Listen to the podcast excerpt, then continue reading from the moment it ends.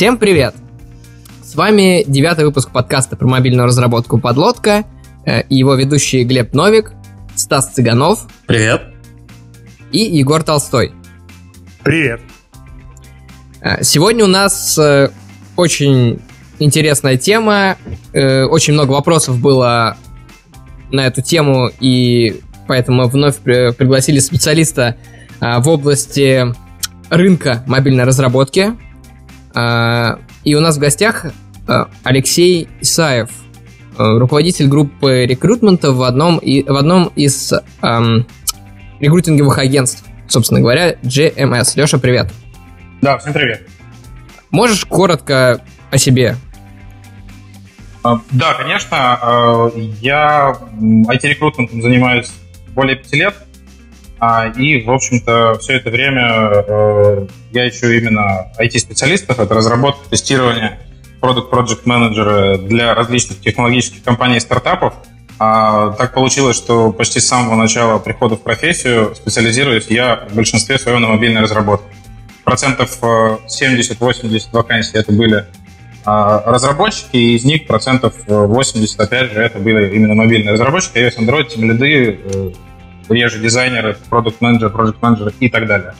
А, более 100 проектов реализованных и, и тех, в общем-то, в которых я принимал участие, как внешний рекрутер в агентстве, так и как внутренний рекрутер на проекте в Яндексе полгода мы активно помогали расширяться как раз мобильному направлению. Сейчас руковожу командой э, IT-рекрутмента из четырех человек. И, в общем-то, с радостью поделюсь различными тенденциями на мобильном ну, Да, здорово. На самом деле, э, я лично с Лешей немного раньше был знаком, мы с, ними, э, с ним работали, э, когда я искал, э, собственно говоря, работу э, какое-то время назад. Вот. Э, и мне очень запомни- э, запомнилось тогда, что...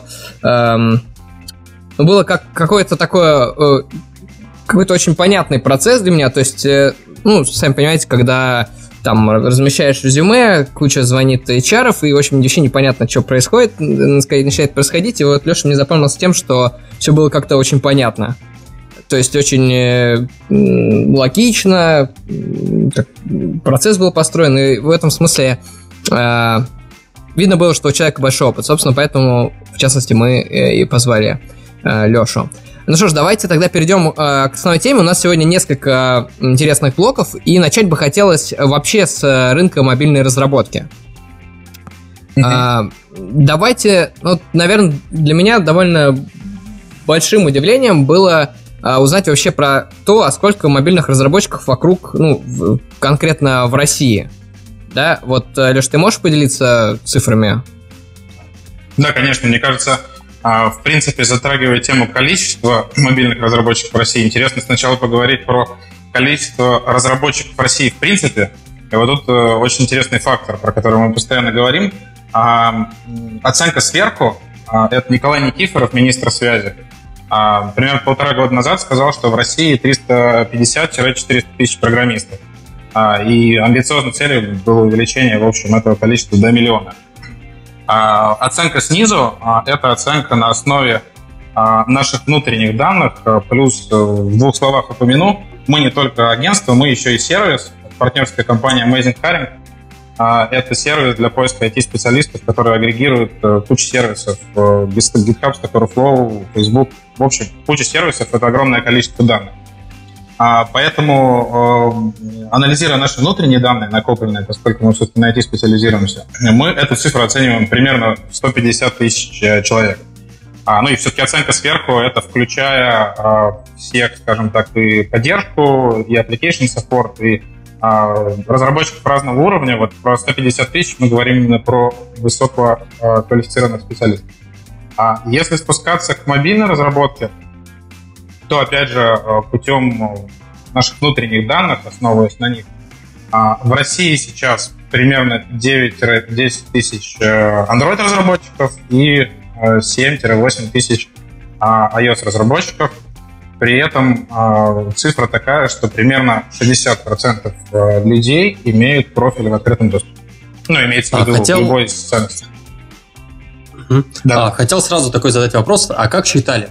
Ну, то есть это вот количество а. людей, которые так или иначе, ну, то есть вы э, грабите mm-hmm. откуда-то вот резюме из разных источников, объединяете их там, вот, это вот именно количество, ну, то есть откуда получено вот эти mm-hmm. числа? Да, конечно. То есть э, цифра получена именно на э, публично открытых данных, плюс данных, накопленных за 6 лет, э, ну и, в общем, поиска подобных специалистов. Э, рассчитан там достаточно простой коэффициент. Э, мы считаем, что 60% э, разработчиков, это цифра округленная, э, но по нескольким исследованиям того же LinkedIn, а есть такой workflow, 60% разработчиков имеют профили в той или иной социальной сети.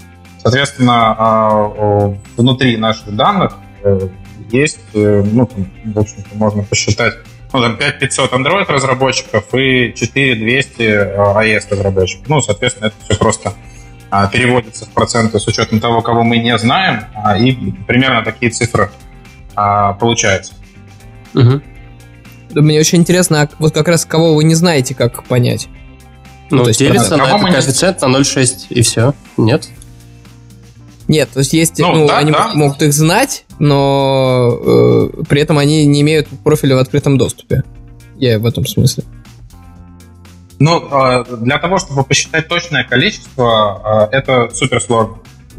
Есть люди, которые, которых мы сейчас узнаем, у которых ни одной, ни одного профиля нет социальных. Ну, то есть это рекомендации, это, э, в общем-то, какие-то другие каналы но люди действительно достаточно интровертны для того, чтобы заводить. А можешь еще раз перечислить все социальные сети, из которых вы грабите разработчиков? Да, конечно. На самом деле все не перечислю. А, источников 50 плюс. А, ну, то есть это самые ценные, я могу там в порядке приоритизации. Это LinkedIn, а, мой круг, GitHub, Stack Overflow, Bitbucket, Facebook, ВКонтакте. Ну и там спускаясь уже Твиттеру, Ютубу, ну и, короче говоря, таким достаточно нестандартным источником. Много всего, ну, то есть там есть Kaggle, например, там специализированные ресурсы, есть э, Google Play, тот же самый, через который мы, бывает, вытягиваем людей, которые, которых нет, например, в том же LinkedIn. Интересно. То ну, есть вообще даже не, не только профессиональные сети, а именно вот, ну, Просто э, ну да, сети я, в этом смысле. Да, я говорю в порядке приоритизации, потому что, ну вот, кстати говоря, Google Plus это очень, очень ценный источник информации о людях. А в порядке приоритизации, потому что э, где-то больше информации о человеке, контакты профессиональные э, и так далее, профессиональная информация, где-то меньше. То есть вот я сейчас смотрю на полный перечень источников, но тут очень много всего. Там и Angel Call, и Quora, и Dribble, и Trumble, Vimeo, YouTube и Одноклассники даже. Кстати говоря, вот у кого-то из моих коллег есть опыт хождения успешного человека в Одноклассниках. А, а есть понимание, как а, вообще рос, а, росло количество разработчиков по годам? Вот тут я, наверное, прям такой точной прогрессии не поделюсь.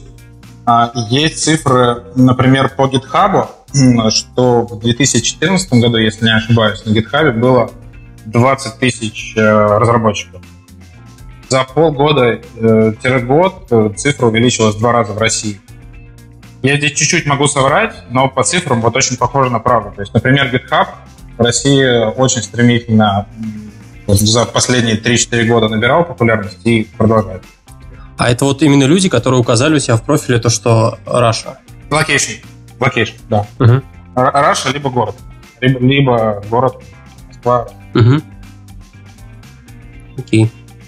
А, дальше пойдем. У меня Да, я просто хотел спросить, вот, э, да, к, к, следующей, к следующему вопросу на тему того, что есть же, ну, другие области, помимо мобильной, mm-hmm. помимо мобильной разработки, да, и вот мне, например, э, интересно, многие говорят, что, например, очень мало фронтенщиков. Ну, вот на бум говорю, я не знаю, поэтому э, это так, вообще, вот как в сравнении, если посмотреть, то там с, ну, с JS-никами, да, с, там, не знаю, питон, питонистами и так далее. Угу. Как вот обстоят дела? А, вот на примере JS, кстати говоря, очень хорошо сравнивать, потому что сейчас э, в плане сложности JS одна из самых сложно закрываемых э, вакансий, потому что вакансий много, э, есть много различных специфических требований, поэтому сложно.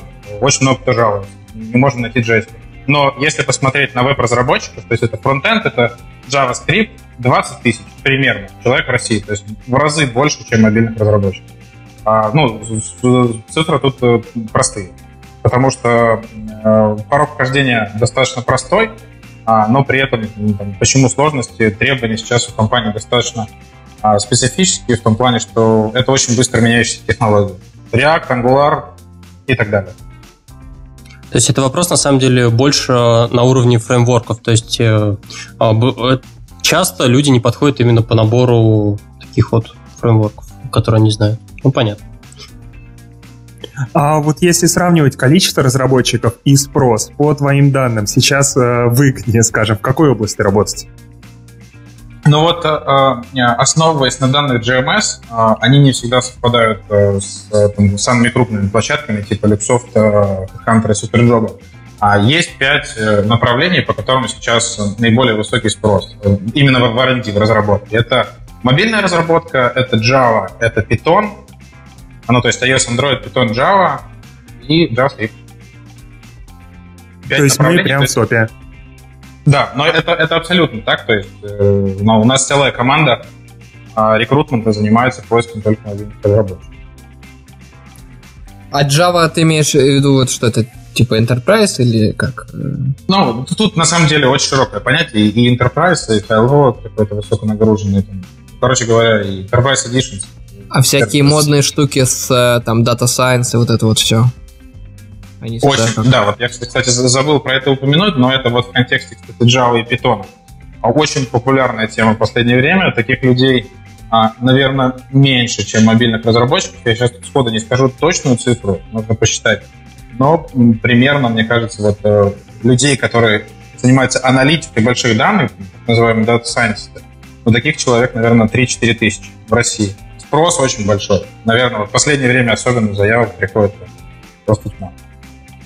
Угу. А, задам вопрос, который, мне кажется, волнует и Глеба, и Стаса. А, скажи, что в твоей системе есть на нас? А, ребят, на самом деле, если интересно, а, потом отдельно покажу вам, как ваш профиль выглядит. Ну, короче говоря, мы, мы, это, ну. мы это называем цифровой след. То есть, ну, фактически все, что есть в публичном поле, а, ну, там, вы все знаете про галочку на том же LinkedIn, хочу, чтобы там, это не видел весь интернет. Вот это, понятно, мы не охватываем. А все остальное а, есть у нас. Там очень хитрые алгоритмы склейки, имя, фамилия плюс компания, кросслинки, почта. Короче говоря, интернет вещь такая. Да, понятно. Ну что, на самом деле звучит прикольно, цифровой портрет. То есть да. я там с, чисто теоретически могу увидеть свою фоточку там с длинными волосами, как я там э, на профиле для репетиторства в универе э, фоткался. Но тут скорее, Даже скорее я хочу вопрос. эту фотку. Тут вопрос. Э, то есть у нас есть приоритизация фотографий, то есть она чаще берется с LinkedIn, или с моего круга. А, но там часто есть ссылки на ВКонтакте, поэтому если у рекрутера есть желание, он перейдет, посмотрит. Ну, а там хуже и не ВКонтакте. Ну, понятно. Э, да. А вот если говорить про распределение тех же мобильных разработчиков по разным регионам, то есть где больше, mm-hmm. там это только Москва или в каком еще городе много мобильщиков? Да, вот я сейчас как раз э, перед э, подкастом решил перепроверить цифры. Очень интересные результаты получились. То есть вот по тем данным, которые у нас есть, а, из э, там, 7300 в Москве 2800 и в Питере 1400. То есть на самом деле более 50% разработчиков сосредоточены в столице. Это и говорить, если и про iOS, про Android, примерно одинаковые цифры. Угу. Все остальное а. это крупные регионы. Но могу рассказать перечислить более. Ну, ну Питер, вот, допустим, Новгород. Не, вот мне кажется, с моей колокольни, что там самые крупные, ну, города, где больше всего мобильщиков, это Новосибирск, Екатеринбург, эм, Ростов, Казань. Наверное, вот эти четыре. Нет? А, Безусловно. Ну, то есть, э, если говорить про регионы конкретно, да, это Новосибирск, это Казань, а Самара, Самара, э, там очень интересные компании. Томск, ну, в принципе, это Новосибирск можно отнести. А, ну, короче говоря, э, все города, где есть хорошие вузы, либо где есть компании, ну, часто в регионах это чаще всего аутсорс, который готовит хороший продукт. Слушай, ну и при том, что ты говоришь, э, в Москве м, более 50% да, сконцентрировано мобильных разработчиков. Москва плюс Питер, да. да. А, Москва плюс Питер, да. Э, все равно, на самом деле, ну, то есть вакансий просто, ну, мягко говоря, пруд пруди. То есть э, вопрос э, тогда такой, э, как бы, какой спрос? Можно ли его тоже так же примерно оценить? А, тут, на самом деле, Тут про сеньорити стоит тоже поговорить. Вот опять же, основываясь на наших э, внутренних данных, 20% э, э, из вот, вот этих там 10 тысяч это синьор-программисты. 60% это middle программисты, 20% это junior. Да-да-да. А, сразу вопрос, а что ты вкладываешь в понятие senior программист? То есть как ты это определяешь? Эта оценка, она такая исключительно по, на данных основах на данных компаниях, если человек называет свою должность а эксперт, тимлит и так далее, но это абсолютно не объективная оценка. Понятно, что здесь нужно там оценивать людей а, именно личностно. Человек что угодно себе может такое написать. А, но вот если на таких именно базовых вещах, э, и что действительно просто, то это 20% а вот там учитывается только название должности, которое человек пишет, или там еще какая-то дополнительная проверка по указанным годам опыта? То есть там тимлид с годом опыта, скорее всего, он не входит в эти 20% сеньоров. Вот такая есть проверка или нет у вас? А, ну вот э, я бы, честно говоря, у наших разработчиков э, уточнил перед тем, как говорить, но э, похоже, что больше, э, ну, то есть там есть рейтинг синонимов названия должностей, а, ну вот основной, основной упор на него. Но опять же, просто потому что есть люди, которые на LinkedIn а, с крутейшим опытом могут указать просто должность лид и не знаю, быть незаполненный просто. Тут еще даже... А, давай, Стас. Угу. Ну тут э, э, я бы что сказал, то что мне кажется, это скорее выбросы. То есть э, большинство людей все-таки с, там, с годом опыта не будут ставить себе сеньора, и там, скорее всего, наоборот, тоже как-то коррелирует.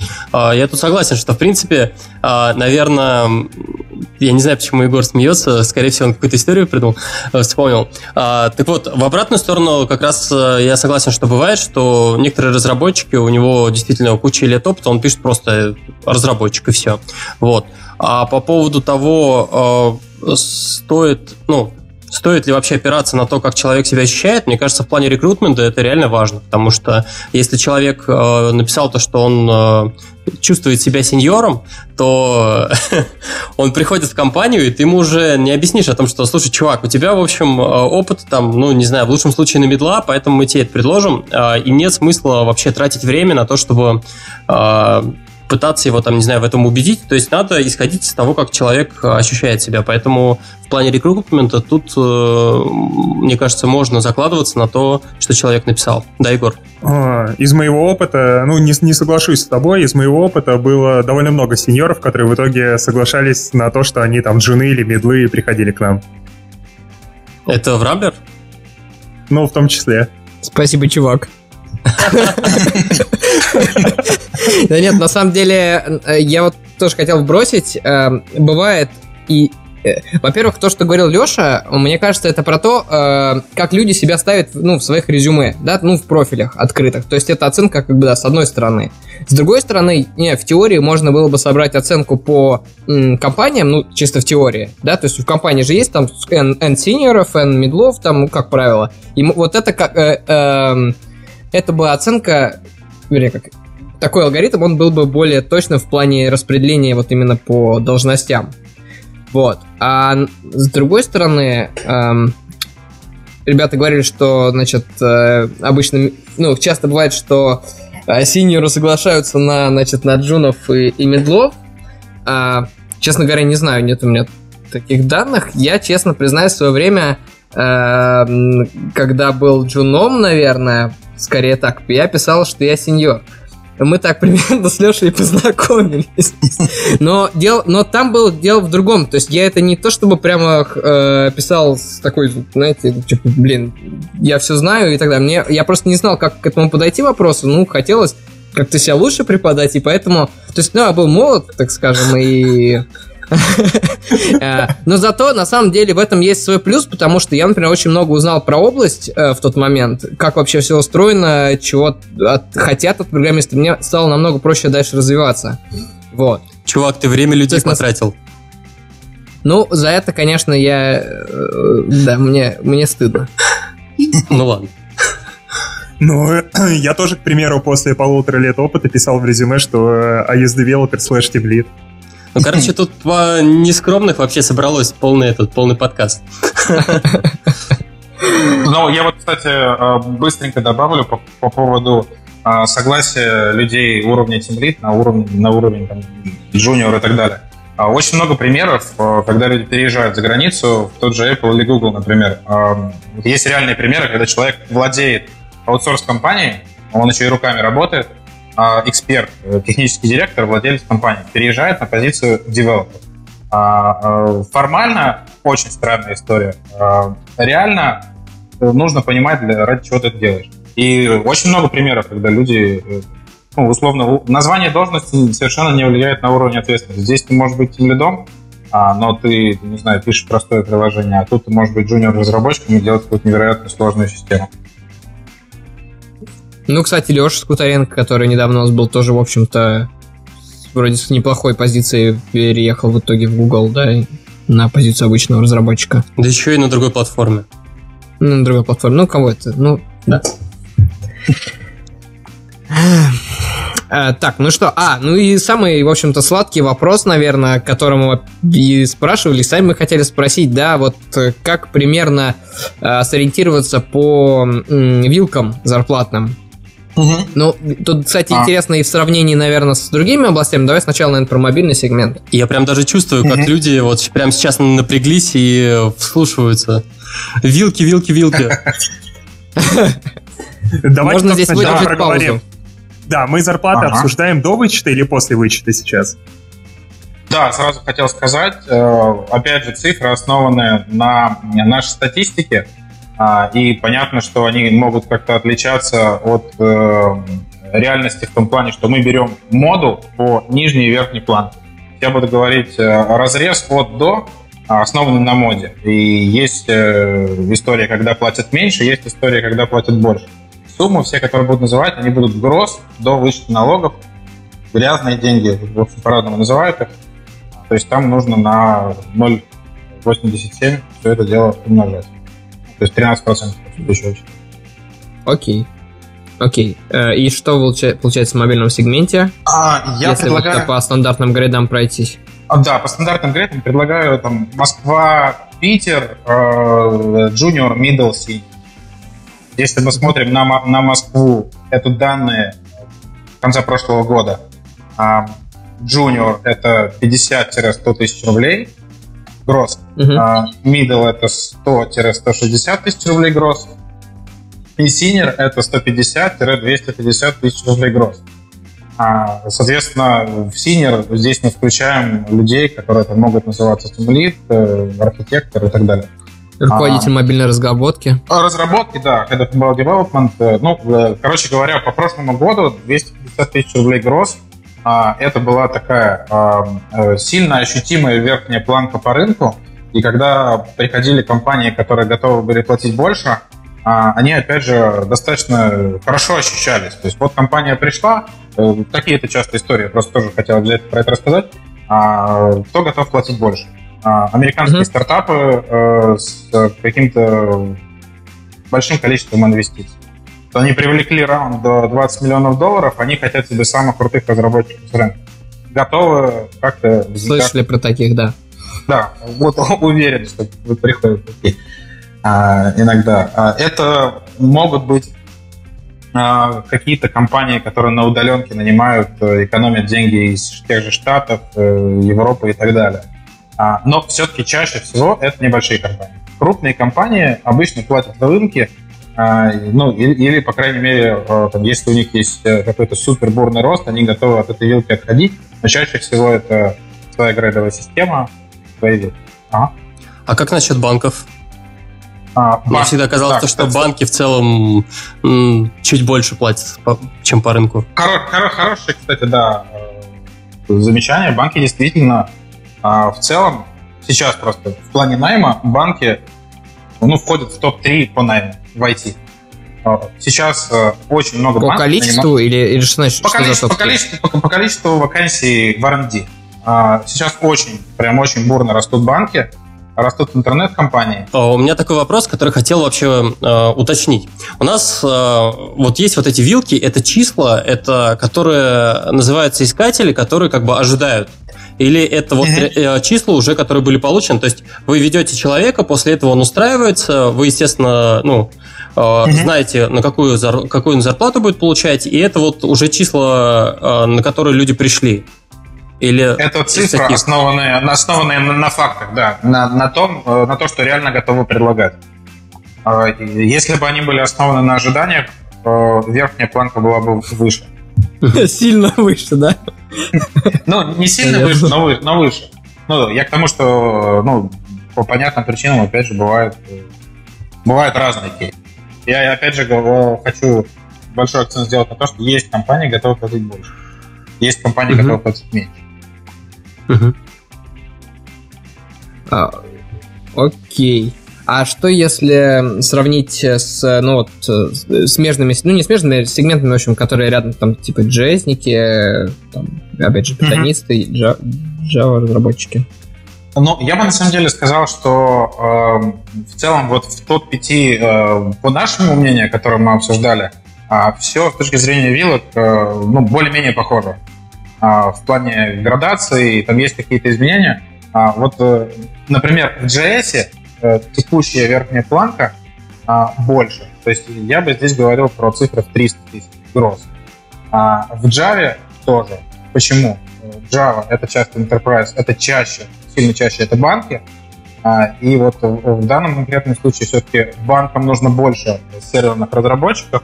Здесь они готовы обсуждать что-то выше. А, но JS уже обсудили, что на них еще больше спрос, чем на мобильных разработчиков, там свои сложности. Поэтому там компании готовы воевать просто за... То есть э, рецепт успеха, если ты хочешь получать 300 тысяч, учи по одному фреймворку в месяц, и у тебя все на мази, так? Ну, э, я, я побоюсь сказать, э, что это действительно так. Тут скорее, ну вот, можно понимать заранее, какие языки будут востребованы в будущем, понимая, ну, находясь на старте карьеры. А, ну, там сейчас у меня коллега штата ездила, все очень много говорят про Go, а, больше говорят про Scala, а, и меньше говорят про Java, меньше говорят про Python. Контекст про Swift, про Swift что-нибудь говорят? Говорят. Ну, про Swift, да. Ну, тот, тот же GitHub со своими исследованиями, там, Swift. А, ну да. Леш, да. а можешь немного дать еще небольшую оценку по поводу а, такой а, кроссплатформенных фреймворков, React Native и так далее. Насколько вообще есть спрос, mm-hmm. насколько какой, какой спрос, какое предложение? Вот про это напрось, пожалуйста. Вот на самом деле эта тема меня в последнее время самого супер сильно интересующая, потому что у нас начали появляться заказчики, которые хотят а, мобильного разработчика, а, который, которому интересно писать э, на React Native. А, и случаи сейчас разные встречаются. То есть, в первую очередь, перед тем, как мы начали поиск, я поспрашивал всех знакомых, а как ты вообще, ну вот, не знаю, 70% нативный код писать, остальное на, а, на реакции. И если честно, а, так по первому впечатлению, больше все-таки пока недоверие к таким технологиям. Если честно, я вот сходу не поделюсь какими-то цифрами, сколько таких людей на рынке, а, ну, много там всяких э, самаринов, много а, кордовы и, ну, и всех вот этих вот э, заклинаний. Ну, короче говоря, цифры точно не скажу, но uh-huh. это живет. Это ну, живет. Х- хотя бы пропорцию некоторую, ну, то есть, грубо говоря, там 10% от всех, но мне кажется, что еще меньше даже. Нет? Вот э, тут я, наверное, сейчас попробую просто в онлайне посмотреть все это А, да нет, ну слушай, ну если нет, так нет. Я просто думаю, может, прикидки какие. Мне почему-то кажется, что с кроссплатформенными, ну, вот, чтобы люди писали, что я кроссплатформенный разработчик, я что-то такое очень мало видел, ребят, как у вас. Не, ну почему? Я вижу. Я вот вакансии периодически в том числе тоже э, вижу. Люди ищут React Native разработчика себе, например. Прям вот нет, с вакансиями окей. Я говорю, когда ты в резюме еще пишешь, что ты типа кроссплатформенный разработчик. Ну... Такое ты видел? Ну, мне, я мне такое не присылают обычно. Егор, а у вас как, к тебе доходит? Ну, у нас HR такое обычно блокируют, и уже до нас а, такие резюме не доходят. Ну, вообще, да, попадались там резюме эксамаринчиков в Рамблере когда-то. Просто ребят, которые на Кордове много разрабатывали. А, я вот поделюсь, я сейчас быстренько посмотрел, а вот среди э, 7 тысяч с половиной iOS-разработчиков, это девелоперы, которые обладают навыком iOS, а всего лишь 500 человек указывают у себя в профиле навык Xamarin плюс или React Native. Ну, то есть разбить ну, да, чуть меньше, меньше 10%, да? Да, 5-10. Угу. Достаточно немного. Uh, интерес, интересует еще, вот поговорили про там React Native, кросс-платформу, интересует еще гейм, геймдев.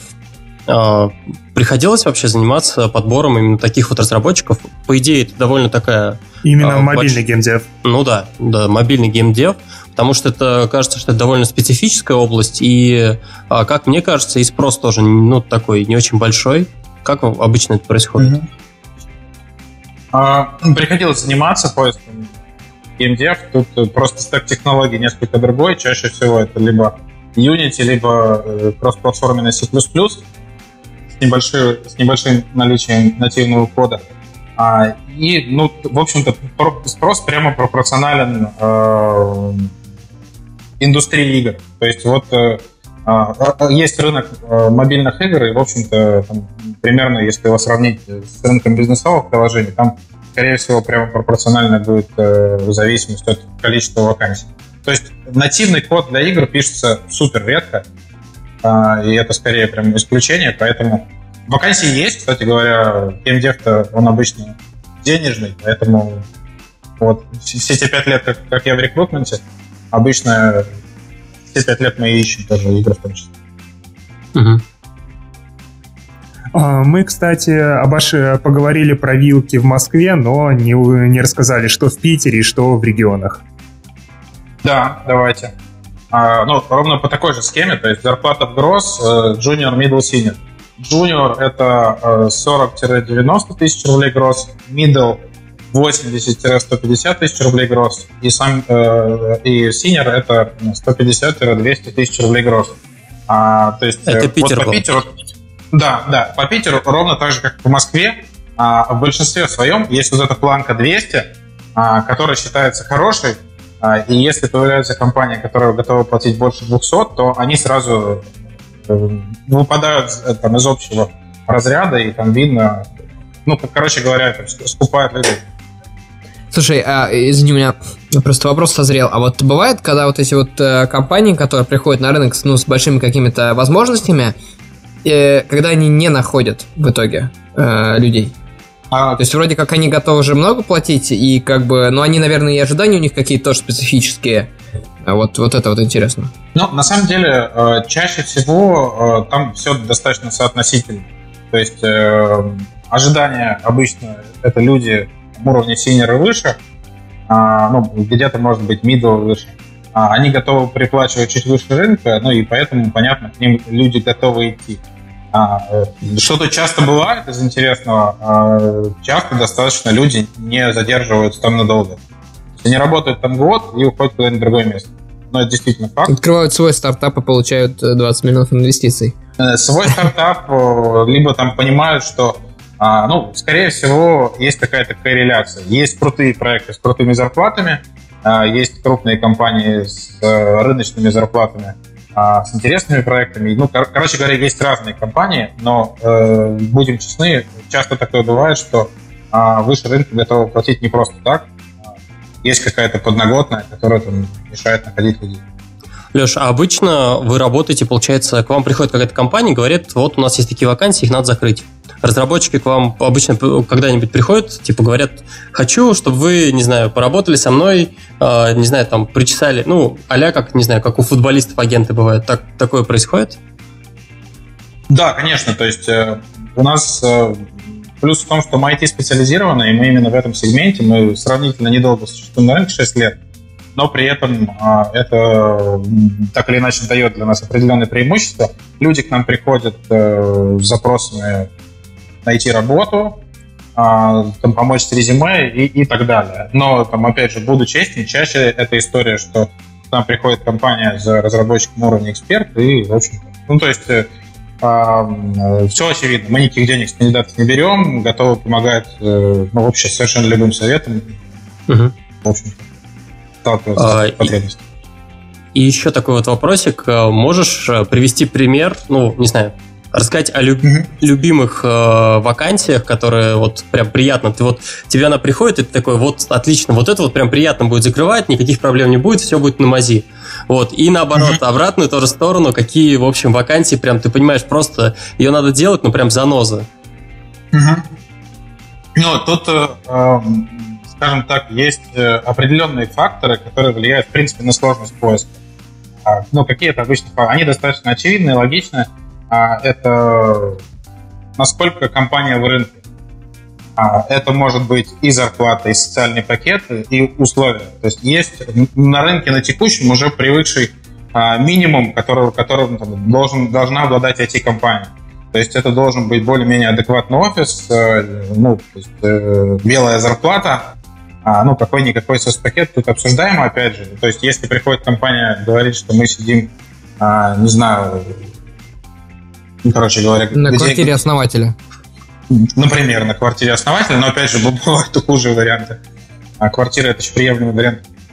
Например, э, короче говоря, у нас не очень хороший офис, а у нас все полностью в серо, и при этом мы платим на 20% ниже рынка, Тут э, а требования у нас э, такие, что мы хотим себе крутого программиста, там, не знаю, пяти лет опыта разработки мобильной платформы, да и чтобы писал какие-то крутые проекты уже. Вот тут уже становится сложнее. А, но однозначно нельзя сказать, э, то есть вот есть факторы. Рыночность в плане любых условий, а прорытость рынка, опять же, бывают компании крупные, которые приходят и говорят, что а, вот мы знаем 9 тысяч iOS-разработчиков, покажите нам 500 человек, которых мы не знаем. Понятно, для нас эта задача более сложная, чем КБ. Да, а, есть данные, как наличие чая и печенья в офисе влияет на закрываемость вакансий? А, я скажу так. А, прямо пропорциональной зависимости никакой нет. То есть э, людям, которым это принципиально важно, это единицы. Э, которые прям говорят, что не будет чая, не пойду работать в компанию. Ну, я на самом деле, а, как таковой это чай и печеньки сейчас есть везде. Даже в компаниях, в которых там не супер а, крутой офис, там, не знаю, с бассейнами и так далее, чай и печеньки все предлагают. Не, не жалуются. Ну, тут на самом деле вопрос можно по-другому сформулировать. Вот у, у кандидата есть э, выбор, да, uh-huh. то есть он и туда и туда прошел, но при этом не знаю, в одном месте больше чуть денег, а в другом больше чуть соцпакет, условно говоря, на своем печеньке соцпакетом таким, uh-huh. соцпеченьки. Вот. И вот как вот э, по твоей личной статистике, как вот э, кандидат решает больше, в какую сторону? Ну, там, опять же, если ну, достаточно просто на этот вопрос взглянуть, то понятно, что все мы люди, а, и никто абсолютно не скрывает, что все работают за деньги. Это, это факт. Деньги – это вопрос важный. А вопрос э, э, более сложный в том, готов ли ты чем-то жертвовать, э, ну, готов ли ты жертвовать понижением в деньгах ради чего-то. Вот если ты понимаешь, что вот это ради чего-то, оно может тебе дать много чего в будущем. Ну, то есть, э, условно, там есть два оффера, один на меньшие деньги, второй на больше, но это совершенно не означает, что тот, который на больше, он лучше. А я обычно в этом случае простой пример. Вот представьте, вам предложат нажимать красную кнопку за 500 кей, вот согласитесь ли вы на это? Да. Беспринципные люди. Плюс, плюс один. Хотя, подожди, я да, не уточил, там есть чай и печеньки? А, Допустим, что есть. Ага. Ну, тогда точно да. Не, ну тогда уже Можно и 450. А, кстати, к разговору о печеньках сегодня буквально мне рассказали забавный кейс такой о том, что в одной компании ввели абонемент на кофе. То есть э, сотрудник берет, покупает абонемент на кофе и целый месяц может им бесплатно пользоваться. На самом деле, это вот к разговору о том, что практически везде есть бесплатные печеньки, все в таком духе. Ну так. Так это же, наверное, как раз, ну, как бы альтернатива некоторая, да? Он же как бы, ну, не, не кофе из кофемашины, а, видимо, какой-то типа хороший кофе или что? Нет. Или просто чтобы пользоваться кофемашиной, он, ну, значит, да. платит деньги. А, понял. Да. да. А, дальше пойдем. Да, не осталось у нас еще вопросов по рынку мобильной... А, слушайте, э, насчет... Вот меня, честно говоря, еще интересует не... Э, вот если в округе России посмотреть, у вас есть какие-то данные, Леш? То есть э, страны СНГ, mm-hmm. ну, русскоговорящие, то есть, да, там Белоруссия, что там, Казахстан, а, да, там, да. может быть, э, Украина. Не забыл. Я оговорюсь, то, что цифры посчитаны примерно таким же образом, а, но при этом данных по... Э, я посмотрел Беларусь, Украину, а у нас там меньше. Но меньше, потому что мы там сильно реже занимаемся поиском. А, и вот по ощущениям на Украине, вот на, на примере iOS разработки, iOS разработчиков 7-8 тысяч, а в Беларуси iOS разработчиков еще меньше, 4-5 тысяч. Но Подожди, но это цифры... столько же, сколько у нас, получается. Суммарно. Суммарно у нас 7-8. А у Украины это получается 6-7, а, а Беларусь 4-5. Угу. А, ну, тут скорее вопрос какой. А, это может отличаться больше от реальных цифр, потому что у нас там данных меньше. А, но я вот, например, отчетливо понимаю разницу рекрутмента на Украине и в России. Потому что много общаемся, на, ездим на конференции, а, ну там совершенно другой рынок. Там сильно сложнее искать разработчиков. Хотя по количеству очень похоже. Ну, то есть близко к 100 тысяч. А непонятно, можешь пояснить, то есть как бы что значит сложно, сложнее искать, почему? А, В дело? Да, там э, рынок э, перегрелся сильно раньше, скажем так, э, потому что туда чаще стали приходить иностранные компании, переманивать людей в другие страны. По ощущениям, все-таки вот в России 150 тысяч, там 100, а, и спрос там тоже очень-очень большой. Поэтому там вот рекрутмент, он уже, ну, то есть это да, так постоянно про это говорят, у меня коллега только приехала, там тоже другой рекрутмент. Там все-таки он уже более персонализированный, там про больше про дружить с кандидатами, больше развита вот эта тема, когда человек а, не просто рекрутер, он там Android рекрутер, а, а не знаю, скоро, наверное, появится Android SDK рекрутер, не знаю, Kotlin под Android SDK. Ну, короче говоря, Dagger второй рекрутер. Да, да, да, вот это вот хороший пример. Ну, короче говоря, э, там появляются рекрутеры на узком сегменте, а, и рекрутмент там сильно более сложный. То есть там нужно сначала пол, полгода пить кофе с кандидатом, чтобы потом его устроить. В России все-таки сейчас э, это более просто, но при этом рынок в эту сторону идет. Понятно.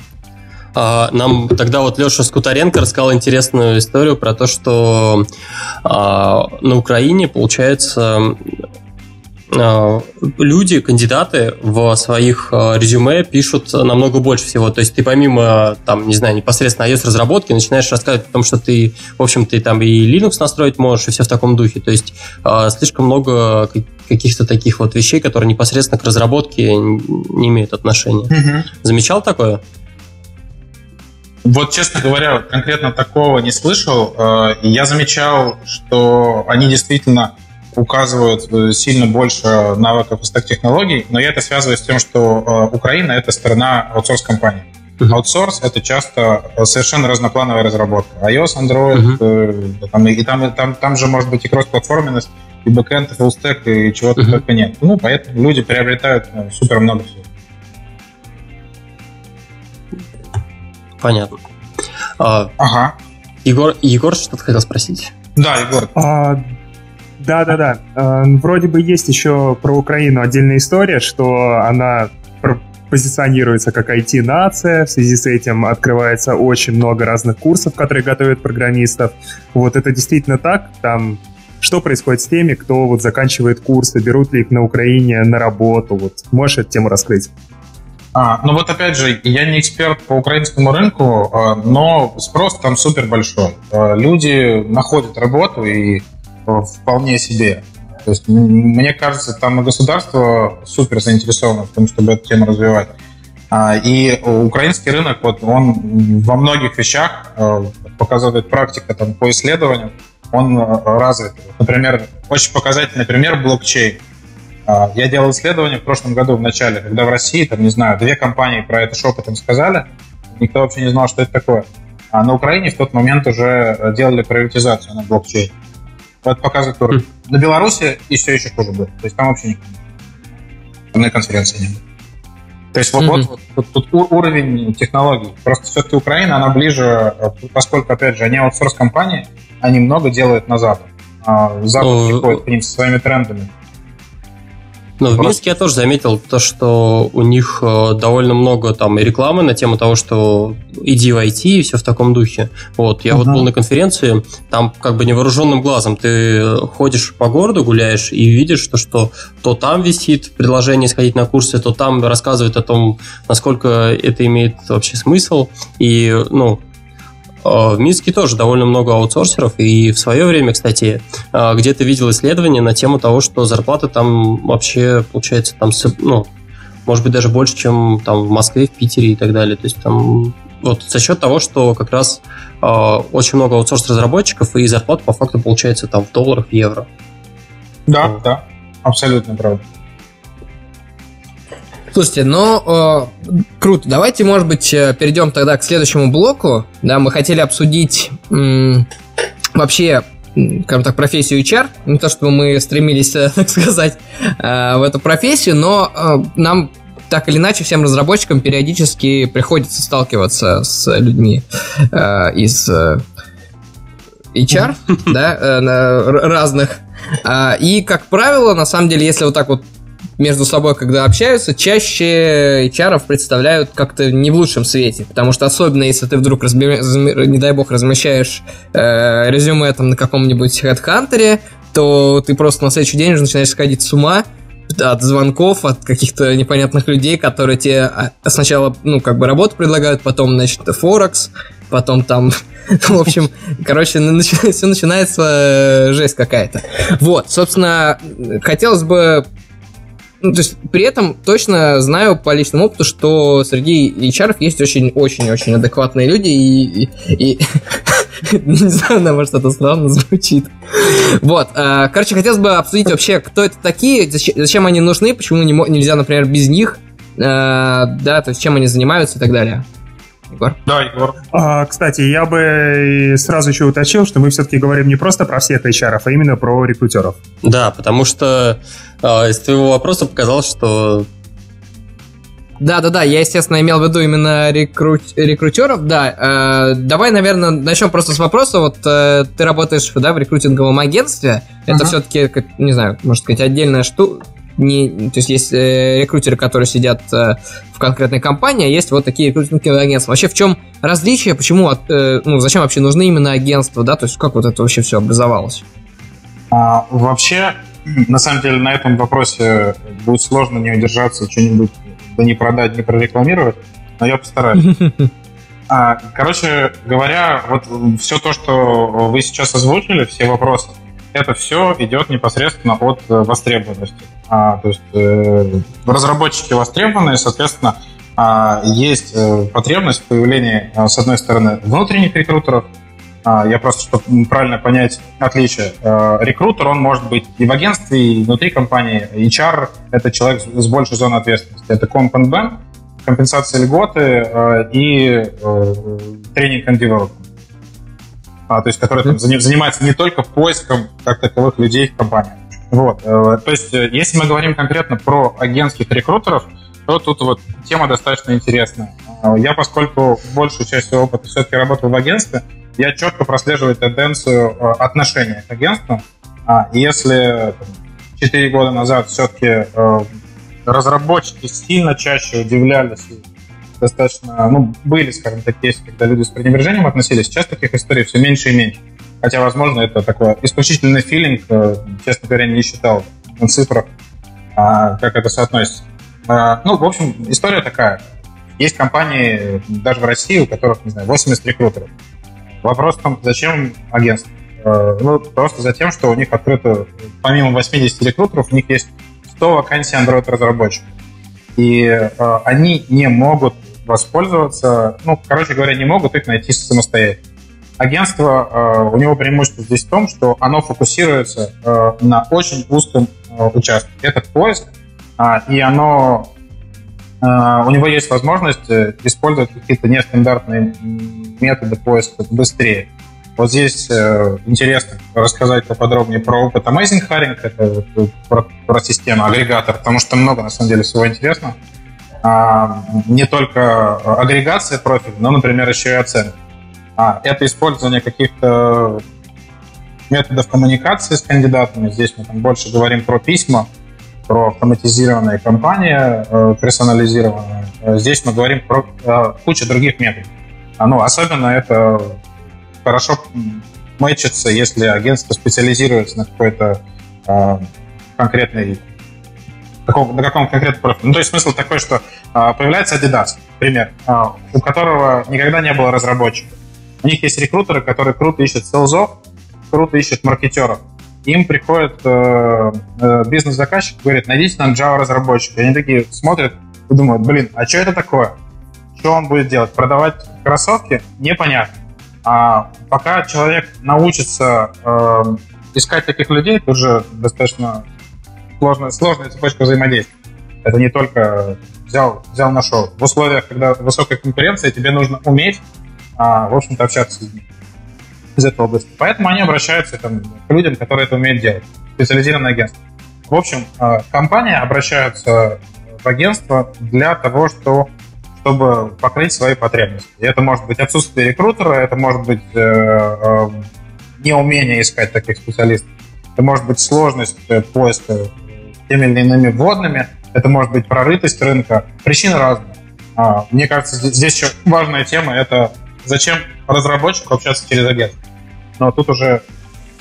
Слушай, подожди, я перед, перед ага. тем, как вот такой вопрос. А, ну вот если в тупую, да, ну вот реально есть там IT, IT, не знаю, компания большая, у нее там 100, ну неважно, 50, много, в общем, рекрутеров.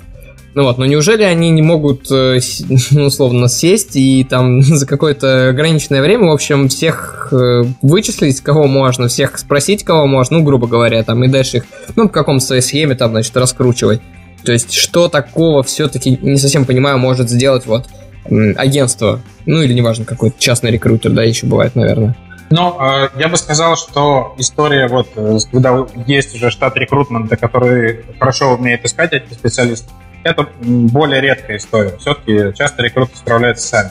История, когда mm-hmm. люди либо не умеют искать эти специалисты, либо это там какая-то новая область, либо это не запланировано большой объем.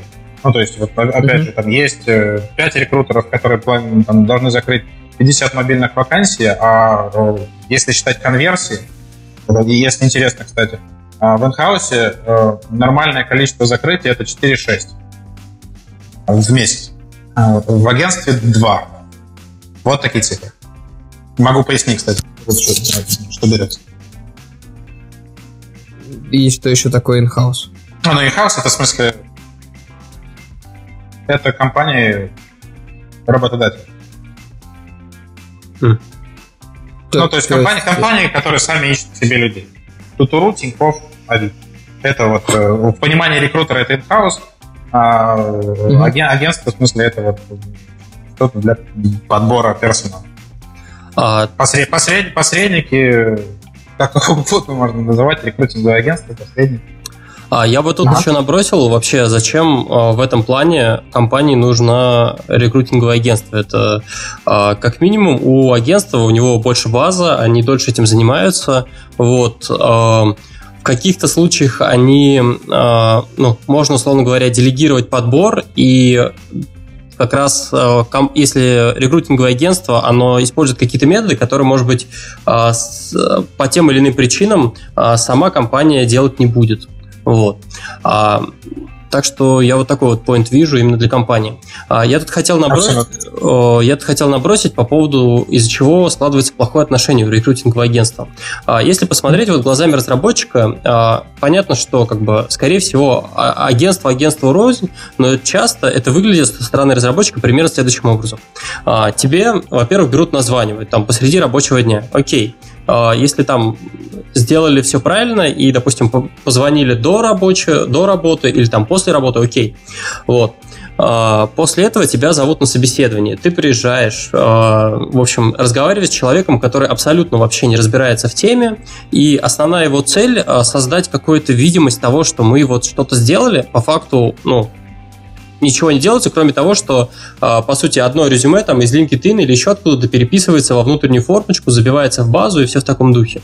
Вот. После этого рекрутинговое агентство сообщает таким с превеликим удовольствием, то, что вот это вот та самая суперкомпания, вот работа твоей мечты, это вот те ребята, ты такой, ну, в общем-то, не удивили. Как бы у нас э, даже в Москве не то чтобы очень много таких больших компаний, и э, там хорошие разработчики плюс-минус э, знают все возможности, куда они могут перейти. Вот. После этого они такие, окей, мы тебя таки, с гордостью, с таким в голосе говорят о том, что вы прошли первое у нас собеседование, и мы вас пропускаем на собеседование уже в саму компанию. Человек приходит в компанию, и, по сути, а, дальше у него стандартный процесс. А, то есть получается то, что здесь есть вот небольшой вот такой вот лаг по времени, по общению с рекрутинговым агентством, который по факту само, ну, по сути, рекрутинговое агентство дало только начальный толчок о том, что человек вроде, может быть, и не искал работу, а вот тут вот его подтолкнули. А за это, с другой стороны, все понимают, что рекрутинговые агентства берут там с работодателей деньги и так далее. Когда ты об этом задумываешься, а, это кажется не совсем честно, из-за этого, возможно, складывается такая вообще точка зрения и впечатление. Вот. Но, наверное, основная вот часть это вот как раз э, недостаточно компетентные собеседующие вот в этом рекрутинговом агентстве, потому что э, я думаю, у всех, если кто-то так или иначе пользовался услугами рекрутингового агентства, э, у них точно вот есть какие-то истории про то, что там, не знаю, у iOS-разработчиков спрашивают там про высоконагруженные, э, работали ли, писали ли они высоконагруженные системы, точнее, высоконагруженные мобильные приложения, вот, тоже там всякие такие вопросы задают, из которых становится понятно, что человек э, вот э, особо ничего не разбирается. А, собственную историю расскажу, то, что вот у меня такое было. А, мне в самом конце вот собеседования HR, соответственно, в, в агентстве сказал о том, что слушай, Стас, ты вот какой-то грустный сидишь, а, я не вижу, в общем, заинтересованности в твоих глазах. Может быть, ну, а, ты вот, в общем, когда на основное собеседование пойдешь, покажи заинтересованность. Я, в общем, с этого очень удивился. Ну, я понимаю то, что человеку как бы надо продать, закрыть вакансию, но я ему объяснил о том, что, ну, как бы, будет заинтересованность, а, она сама проявится. Не будет заинтересованность, ну, как бы, ну, ничего страшного, значит, мне просто туда не надо, и все. Но тут вот прям как бы сквозит такая вот э, меркантильность, и это, ну, как бы не может не, нрав... ну, не может нравиться разработчику. Стас, ты же нормально бросал, мне кажется, надо дать э, защититься. Да, я, я, ну, я все, я все, выдыхаю, выдыхаю. И да, Егор, там а, у тебя Да, у меня я не люблю рекрутинговые агентства, потому что одно из них а, меня преследует уже несколько лет. Они постоянно спамят мне рассылкой вакансий, и как бы все хорошо, но они уже три года называют меня Игорем. Я каждый раз отвечаю им, извините, я не Игорь, я Егор. И они им это пофиг, они не могут это исправить в своей системе и продолжают вот меня этим спамить. Меня однажды женским ну, именем называли прям э, с некоторой периодичностью, засылали, я им писал о том, что, ну, блин, я там типа не Лен или как-то так там было. А? Да, мы тут прям запустили Слушайте, такой ну, хэштег э, «Я не люблю рекрутинговое агентство».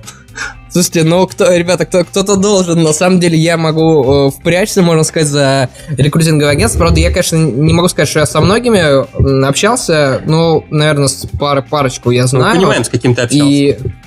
Да, в том числе с Лешей. Вот. И как раз вот то, что ты говоришь, то, что ты, то, что Стас э, рассказывал, мне как раз э, вот и понравилось, ну, в смысле, обратное. То есть мне, у меня, наоборот, э, сложилось впечатление, что э, Что тебя ценят и понимание. любят. Э, Глеб, вы писали... что меня ценят и любят. Глеб, вы писали высоконагруженные iOS-приложения? Да.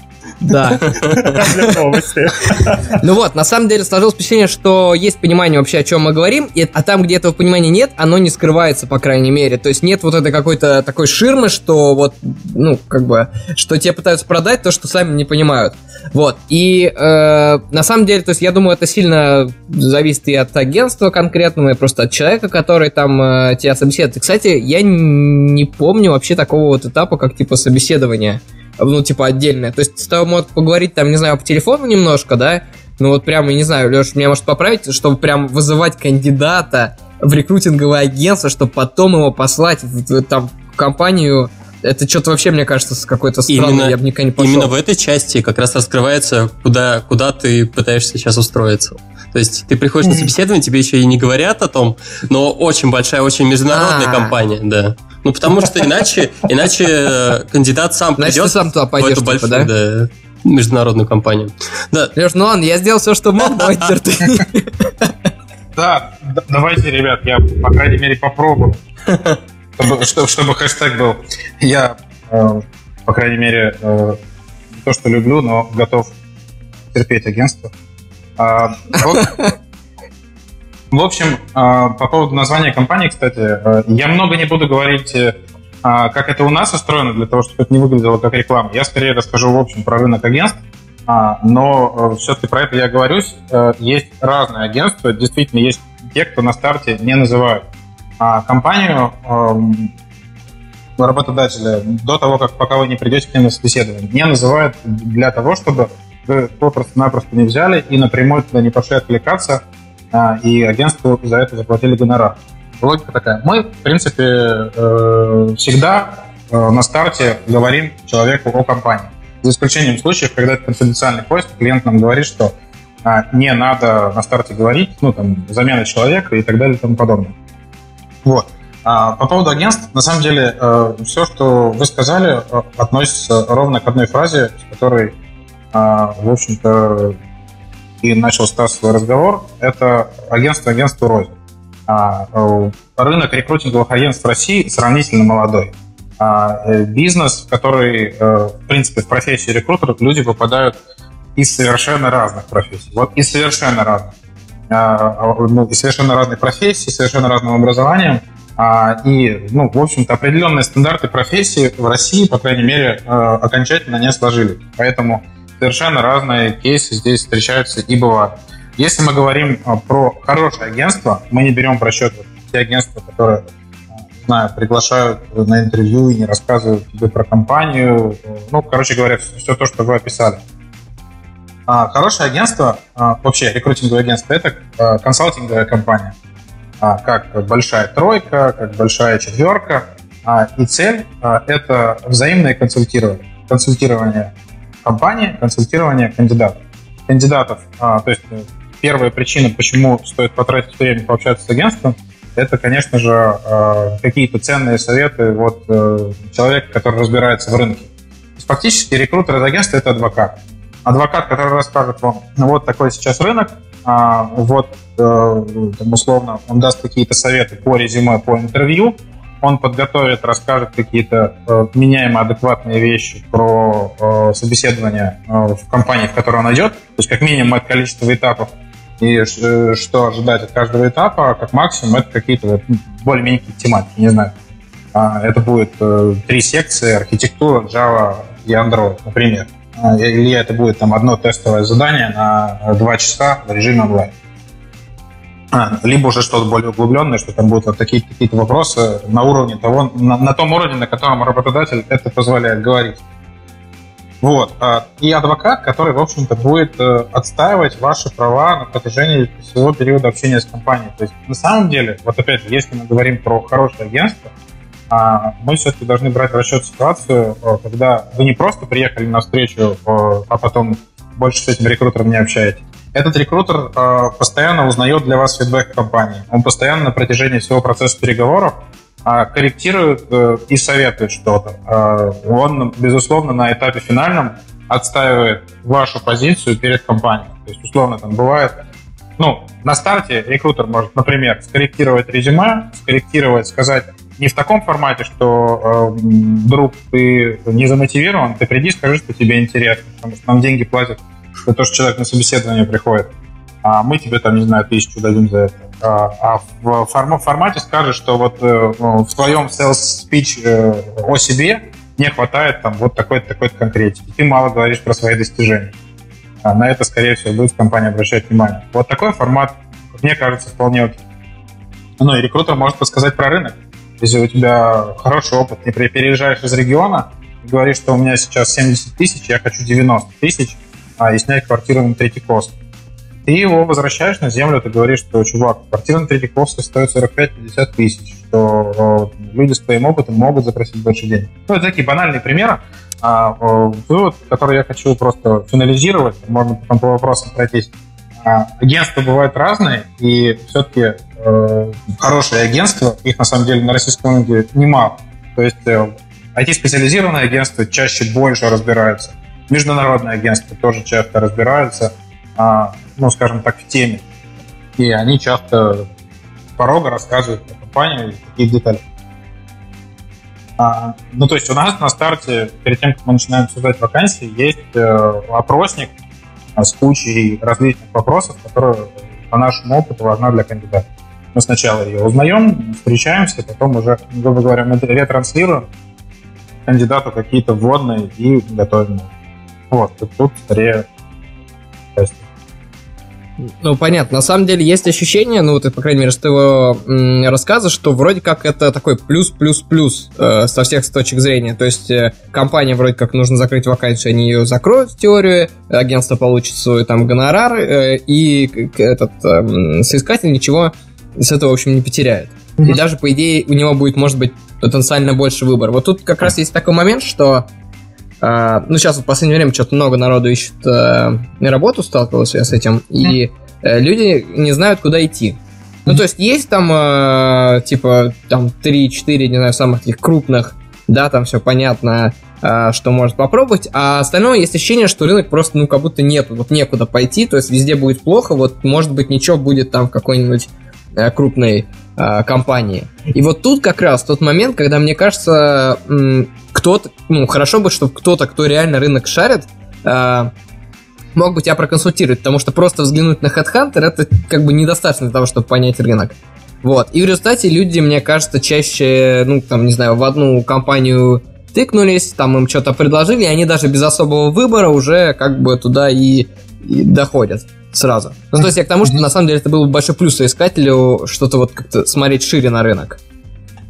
Да, на самом деле, э, тут вот в чем, опять же, э, что может знать внешний рекрутер, помимо э, внутреннего, все-таки он человек извне. Он работает с разными компаниями, он видит картинку целиком, а, а не изнутри конкретной компании. Все-таки, когда ты работаешь там в конкретной компании, ты понимаешь все изнутри. Вот у тебя все больше заточено под твой подбор, а, и меньше ты понимаешь требования а, на рынке, поэтому сейчас компании активно нанимают HR-аналитиков.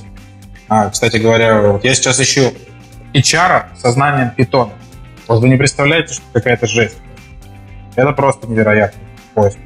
Это, это вот похлеще любых мобильных разработчиков, там, не знаю, с, с любыми React Native. Таких людей просто очень мало. Вот, но я к тому, а, что... Ага. А да, нельзя просто взять HR и научить его питону? Ну, тут, в принципе, мы вначале обсуждали, что, что проще найти э, дата-аналитика, который будет готов э, задачки в HR делать, либо наоборот э, научить э, HR Python. Ну, короче говоря, начали мы с того, что попробовать найти людей, которые уже все умеют и знают. Mm-hmm. Как это обычно и бывает. Ну, как показывает практика, всякие технари довольно просто обучаются более гуманитарным вещам, поэтому если не получится, наверное, надо да, наоборот да. действовать. Согласен. А, ну, я, я, учить. я скорее к тому, что а, сейчас крупные компании активно задумываются над тем, чтобы внедрять HR-аналитику, понимать, а, какие сейчас на рынке требования, какие в компании требования, и сравнивать. Например, с точки зрения там, агентства, агентства кандидат, конечно, а, есть определенные плюсы в том, чтобы общаться через агентство. Но тут важный момент. Это в любом случае всегда выбор человека. А, э, потратить вот эти 30 минут э, разработчиков, вот я про эти интервью, мы не собеседуем лично два года. Уже, э, ну, за исключением случаев, когда клиент строго говорит нам, что мы хотим встречаться, что вы встречались с людьми для там, каких-то определенных случаев. Чаще всего все-таки сейчас это скайп-интервью, и вроде этого достаточно. А, то есть 30 минут по скайпу вас проконсультируют, вам дадут какие-то полезные советы. Ну, это, безусловно, можно именовать. Но по мне плюсы. Вот если я искал работу, я бы пошел в агентство. Это честно. Если бы я знал, что агентство хорошее. Хорошая поправка. Так, ну, то есть, когда есть... тебе... Угу. Я, сори, быстренько договорю. Когда тебе звонят э, и говорят, а, друг, у меня есть вакансия там, в крупной интернет-компании, либо того хуже, у меня есть вакансия там, а, а, для разработки мессенджера. Вот я понимаю, насколько это тлен. А, ну, просто мессенджер пишет каждая аутсорс-компания в России, не знаю, сотни. Ну, конечно, непонятно вообще, зачем это нужно. Зачем? Ладно, а, давайте да, двигаться немного дальше. А, интересный такой вот прям а, вещь хочется затронуть. Это какие новые, ну, то есть технологии не стоят на месте, естественно, они в том числе и меняются в плане uh-huh. подбора людей. Вот. Расскажу тут опять же немного на своем примере о том, что вот у меня в компании HR сходили на конференцию и им там показали насколько я помню, XOR э, бот такой мессенджер.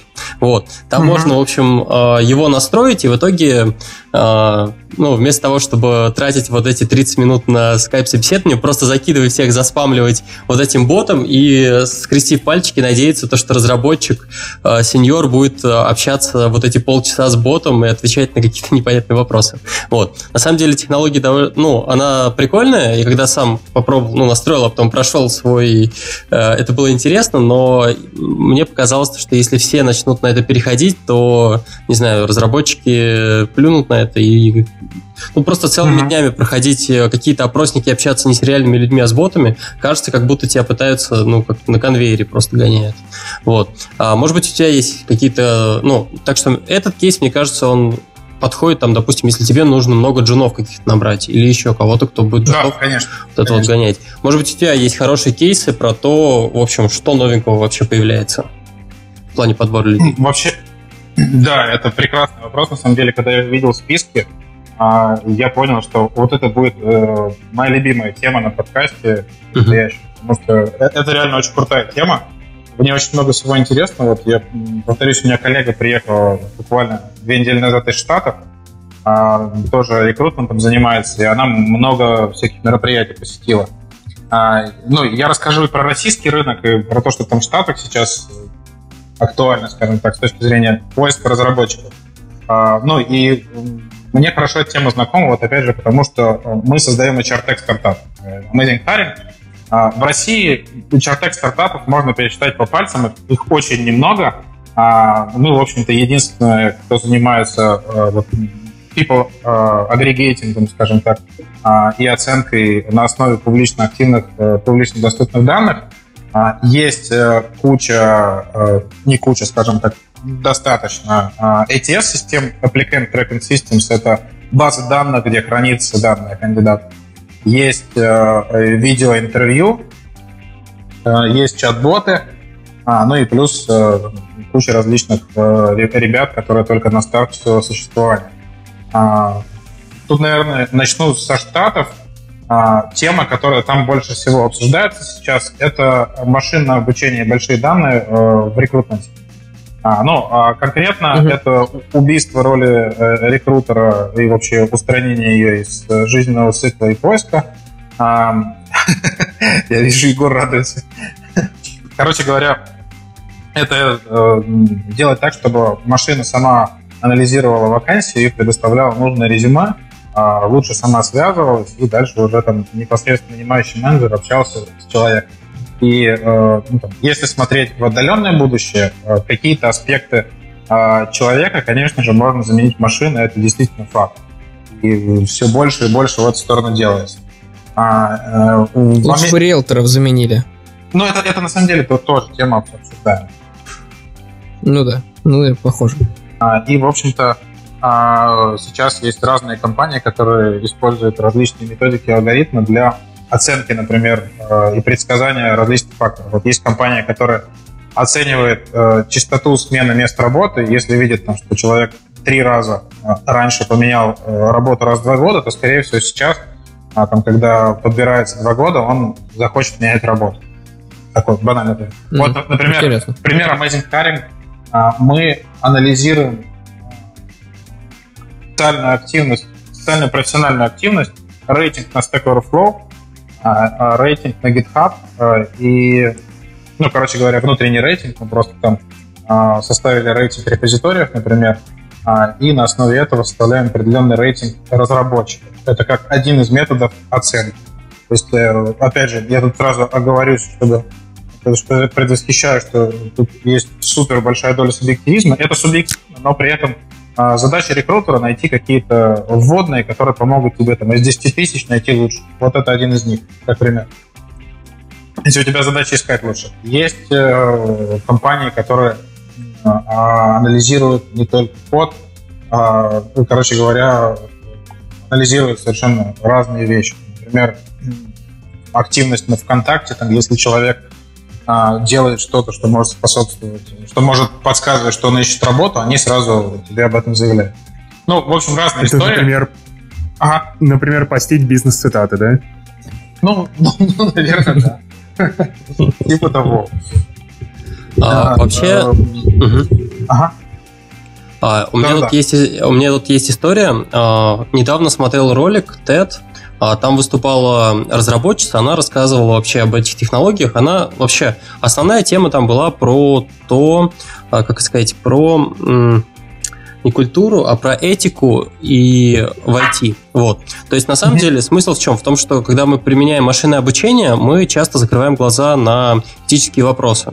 То есть, условно говоря, э, нейросетка там легко выберет за нас, э, э, кого надо сбить, одного или другого человека, если не будет выбора. Та же самая история есть с рекрутментом. То есть, условно говоря, у тебя машинное обучение, у тебя оно по совокупности каких-то факторов обучится, допустим, на людях, которых ты до этого набирал, и выставит э, кандидатам по, ну, выставит некоторые численку, скор из которого ты будешь понимать, mm-hmm. что вот этот вот кандидат мне больше подходит, этот меньше. Вот. И вот здесь вот возникает вопрос о том, что, допустим, если э, мы говорим о том, э, выбрать кого из людей сбить, здесь это очень важный вопрос, на нем сконцентрируется, потому что здесь нужно ну, быть очень аккуратным. А в плане набора людей, ну, вот ты вроде как, э, это вроде как не настолько принципиально, вот, но если все начнут использовать машинное обучение, то, условно говоря, может так получиться, что какая-то категория людей, она будет прям такая вот э, негласно машинами отсеяна. Вот. И тут, э, тут, наверное, в обратную сторону. Опять же, рекрутинговые агентства будут э, прикидывать, а что надо поменять, чтобы этот скор увеличить. Вот. А, и второй момент, о котором она сказала, о том, что вот, опять же, э, допустим, у вас компания, ну, не говорим про русские компании, а, допустим, про американскую. У вас там, даже если там брать Google и так далее, они там пытаются как это, диверсифик коммуникация. Ну, в общем, а, пытаются, чтобы у них а, было разных полов люди, разных там национальностей, цвета кожи и так далее. Но так не получается. В любом случае больше получается там белых. У них в том числе... Diversity. Да, diversity. Вот. Там у них и бэкграунд получается плюс-минус похожий и так далее. И вот если обучать их, собственно, на сотрудников, которых они набирают, в итоге в том числе будет и получаться облик такого кандидата а в среднем, там, допустим, условно говоря, там, не знаю, белый американец, а, мужчина, а, он, у него скор в среднем будет выше, чем там, не знаю, условно говоря, у черной женщины, если будут искать там разработчика. Да, Егор? А все, все потому, что машинное обучение придумали расисты. Ну, возможно, возможно. А посыл какой был вообще в этой во всей фразе? То, что а, машинное обучение, получается, в данном случае, оно как бы усиливает э, а, то есть, если есть какой-то перекос, он вот этот перекос, он будет э, сильнее показывать и учитывать. И вот здесь вот э, это действительно крутая тема. Неплохо было бы, если бы вкалывали роботы, а не человек, но тут надо как бы, мне кажется, тоже быть очень аккуратным. Смотри, но тут еще есть такой момент, что э, рынок IT очень горячий, и в этом смысле нет, мне кажется, что нет такой, не будет по крайней мере, в ближайшее время такая проблема, что кого-то отсекут, и он, значит, не дойдет до, э, ну, там, до позиции одной или другой. То есть, может быть, просто это в плане рекрутинга проще будет э, тем, кто, соответственно, этим а занимается. Вот... А вот что это кому-то не достанется из кандидатов, я сомневаюсь, потому что просто вакансий слишком а много. А вот тут ты зря. Ты же тоже говоришь о том, что ну, ты вот прямо в этом подкасте говорил о том, что не так много компаний есть, в которые ты бы вообще готов был пойти. И тут тоже вопрос о том, что если в каждой из этих компаний вот будет настроено вот это вот, ну, условно говоря, во всех этих компаниях твой скор будет очень маленьким. И фактически ты с текущего места работы не готов не будешь никуда уйти, потому что есть какие-то варианты, которые по тем или иным причинам тебе будут неинтересны, а компании, которые, которые интересны тебе, ты им не будешь интересен, и все. Наш скоро не подходит друг другу, извините. Ну, типа того. Пип-пип-пип. А, Леш, да. как ты нам? Я, я про diversity вот добавлю. Это тема, которая вот в Штатах э, одна из э, номеров один, скажем так, по обсуждениям. Вот у нас сейчас э, пилится тоже алгоритм понимания на основе э, анализа изображений, какой расы человек. А, и это важно достаточно для многих компаний. То есть вот, а, у них там есть план нанять 5% э, негров, например, 5% а, китайцев э, и там, 30% девушек. Вот э, для таких задач, по-моему, это, это даже отличное решение, если смотреть там, стороны с этой именно стороны. Если говорить вот про то, что ты сейчас говорил, ну, это, мне кажется, это, в принципе, проблема а, развития, скажем так, современного мира и машинного обучения. Тут э, очень-очень тонкая грань а, между тем, что... А, ну, и мне кажется, что вполне вероятно а, может возникнуть такая проблема, что это просто скажем так, перспектива не ближайших 50 лет, а, но а, сильно дальнейшего будущего. Скорее всего, а разработка, люди, кандидаты к этому всему тоже адаптируются. То скорее вопрос в том, что нужно будет адаптироваться. Но сама мысль о том, что будет какой-то рейтинг э, какой-то уже привыкший э, для рекрутера программы, на которые они будут опираться, он действительно, там, если появляется супер крутое предложение, он э, может субъективно влиять. Ну, то есть вот простой пример. Есть разработчик не социально активный, у которого там LinkedIn профиль, не знаю, мне написано просто Team Lead, а, и все. 20 connection. А, он не ведет GitHub. Ну, короче говоря, он не в open source, э, ничего такого не ведет. Ссылки на свои проекты в открытый доступ не выкладывает. А есть противоположный пример. По уровню, э, ну, противоположный пример, в смысле, он там супер коммитер э, на GitHub, у него куча проектов выложенных там, со скачками более миллиона и так далее. А, объективно а, человек первый, он может быть э, для конкретных задач может подходить лучше. Но на основе открытых данных, скорее всего, система покажет человек номер один. Поэтому если ты, э, скажем так, себя не продаешь на публичном рынке, скорее всего, да, для крутых вакансий э, ты недоступен, то есть ты теряешь эти предложения. Но если ты не заявляешь открыто, что ты ищешь работу. Да, это вообще довольно важно. В принципе, как э, и как продавать, и то, что вообще продавать себя, ну, как э, кандидата. А кроме, э, а кроме машинного интересно. обучения, какие-нибудь еще интересные тренды?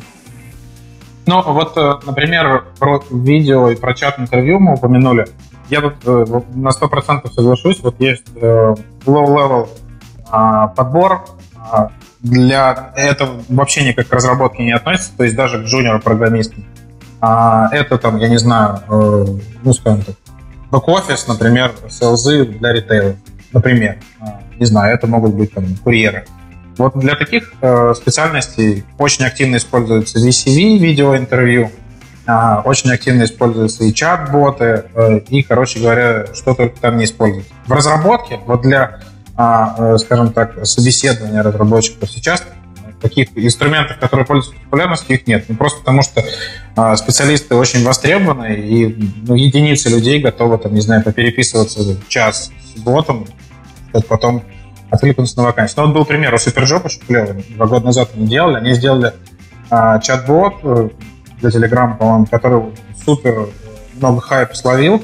Э, прям очень много разработчиков на нем попробовали. Там смысл был в том, что там есть... Э, там было три позиции, PHP, iOS и, и какая-то еще... Да-да-да, оно сразу показывает, что ты сеньор. Мы проверяли. Даже мне написал, что сеньор, это, не работает. А, ну, я к тому, что, я, я, я к тому, что там а, ради, ну, поскольку был такой хайп вокруг э, этого чат-бота, там очень много кто попробовал а, поучаствовать, и до них даже дошли люди до собеседования. Но, если я правильно помню, найма там вот такого прямого не было. Но чтобы на постоянной основе это внедрять, там, что вот, э, привет, для начала пройди собеседование с нашим другом, там, чат-ботом, это не будет работать однозначно. Вот. Но... То есть основной тренд это машинное обучение, там где-то deep learning. А, в Штатах машинное обучение, а, применение больших данных э, в рекрутменте. В России, ну, опять же, поскольку рынок HR не очень большой, этим мало кто занимается, а в России сейчас э, на передовой агрегация социальных профилей, поиск пассивных кандидатов и оценка, опять же, с использованием социальных профилей, поиск с помощью мобильных приложений, опять же, это вот то, что на конференциях есть список трендов в рекрутменте, про которые говорят. Про это говорят, но в IT это не используют. Ну, то есть я не знаю IT-рекрутера, э, который с помощью мобильного телефона находил разработчика. Ну, в смысле, на постоянной основе. Исключение, конечно, есть. А, окей, то есть э, в, итоге получается у нас э, э, рекрутер непосредственно общается с кандидатом, вот, интересует такой вопрос, а вообще, какие, ну, особенно там начинающих джунов пугает вот история о том, что э, нужно написать свое резюме так, чтобы человек, просмотрев его, не, не помню сколько там секунд, э, каким количеством секунд пугают, и, в общем, за 10 секунд надо рассказать всю свою жизнь и попытаться себя продать. Вот. Расскажи вообще о том, а, на что обычно смотрите а, и сколько вообще секунд есть у а, резюме на то, чтобы запасть в душу. А, ну, на самом деле, я, наверное, скажу достаточно такими уже общепринятыми шаблонами и фразами. Очень много статей на эту тему, что рекрутер тратит на одно резюме не больше 50 тысяч секунд фактически э, получается где-то действительно так. Есть резюме, где ты можешь задержаться на дольше, э, но особенно если ты работаешь на каком-то конкретном рынке, ты понимаешь, на что обращать внимание. А, зависит от запроса. Если ты ищешь э, специалиста middle и выше, у которого уже должен быть опыт, то ты, конечно, смотришь на название компании, название должности, образования, стек технологий, которые человеку сюда перечисляют. Ну, потому что, опять же, если ты специализируешься на данной конкретной области, ты примерно для себя в голове какую-то карту компаний а, вырисовываешь. Есть определенный матч, но это, опять же, на данных исследуется, что из там определенных компаний люди чаще переходят э, в другие. Там, условно, из, из э, Apple, наверное, будет сложно схантить людей в какую-нибудь госконтору в России. Это логичный, в принципе, факт. А и наоборот, там, из компании... Тоже не работает. Ну да, из компании. Из компании. Да, да. А вот такие штуки, как а, правильность, э, ну, правописание в резюме, какие-то грамматические ошибки или вообще сам стиль резюме, вот смотрит на это или нет? Потому что я, допустим, знаю кейсы, когда рекрутеры отбраковывали резюме просто за то, что там были орфографические ошибки. А, э, я ну, знаю, потому что, что точно, А, точно есть э, рекрутеры, которые не смотрят людей из-за а, орфографических ошибок. А, особенно, что тут лучше всего не делать, это ошибки э, в каких-то профессиональных понятиях. Если ты пишешь скрам через A, то, скорее, всего, это может вызвать вопрос. Не знаю, iOS через C, например. Я такого, конечно, не встречал. Ну, Войпер, архитектура Войпер. Вот, Войпер. Я встречал Android, по-моему. На русском. Ну, то есть, э, если ты в профессиональных понятиях какие-то делаешь очевидные ошибки, наверное, это может заставить задуматься. Но опять же, если тут все зависит от корреляции. Если у человека супер э, крутой опыт, и он сделал грамматическую ошибку, но, скорее всего, рекрутер с ним связан. Если ты джуниор, делаешь много ошибок и не за что зацепиться, то это чревато. Да-да-да. Угу. А вот стиль резюме, что лучше? Это стандартное резюме с HeadHunter или что-то красивое, на латехе сделанное, там, сверстанное в течение пяти дней? А, есть исследования... Как делают нормальные ребята. А, вообще в мобильной разработке круто, когда все по гайдлайнам. Вот там же есть, по-моему, iOS гайдлайн, и это все. Я уж так привык к этим резюме, они такие классные, прекрасные, хорошие. А, вообще, в общем, есть исследование, что очень часто э, фронтенд-разработчики любят в резюме себе там сделать 15 графиков, э, какие-то очень, очень цветное резюме. Вот это не работает. А, то есть э, есть общая структура, э, не знаю, профессиональный опыт, образование, ключевые навыки. А, это все должно быть структурировано не более чем на двух страницах. А, ты должен писать э, о достижениях, о своей роли в проекте. Ну, ключевые три пункта в каждом месте работы. Обязанности, достижения, ключевые технологии. А, и, и, и что еще? С головы уже вылетело совсем. Обязанности. Не, ну технологии, навыки, там известные, может быть, да. фреймворки, что-то. Да, да, да, да. Ну, э, короче говоря, э, принципиальной разницы между тем, снимать контр или нет, нет. А, ну вот, исключительно такое на филинге. Э, вот я говорю, что люблю резюме по гайдлайнам iOS. iOS разработчик присылает, но это прикольно. Но, но, но я думаю... Ну, если даже оно, если оно даже просто, знаешь, как выровненное более-менее, да, там, да. Э, знаешь, э, выделен, грубо говоря, условно, жирным шрифтом, там, определенные вещи, ну, то есть какой-то, какой-то такой э, приятный внешний вид и понятный, главное, да, да, и структура, то это как бы вот то, что не больше, не меньше того, что нужно, мне кажется. Так, а от меня еще один такой прям волнующий вопрос. А вот ты отбраковываешь резюме айосников, где нет слова Viper? Нет. А Я что, очень серьезно подошел к этому вопросу? Нет. Но нет. А, а, тут, э, да, ага. Может быть, есть э, компании, которые говорят, что нам обязательно нужны люди с опытом э, в, в Viper. Ну, вряд ли. А, у меня, да, да, да, у меня тут а? вопрос такой был по поводу... А, у, нас, у нас, короче, в чатике спросили по поводу, а что делать, если у тебя недостаточно опыта, как, ну, вообще, резюме получается пустое, mm-hmm. надо чем-то его наполнить. То есть оно как бы... Там даже странички много. Вот.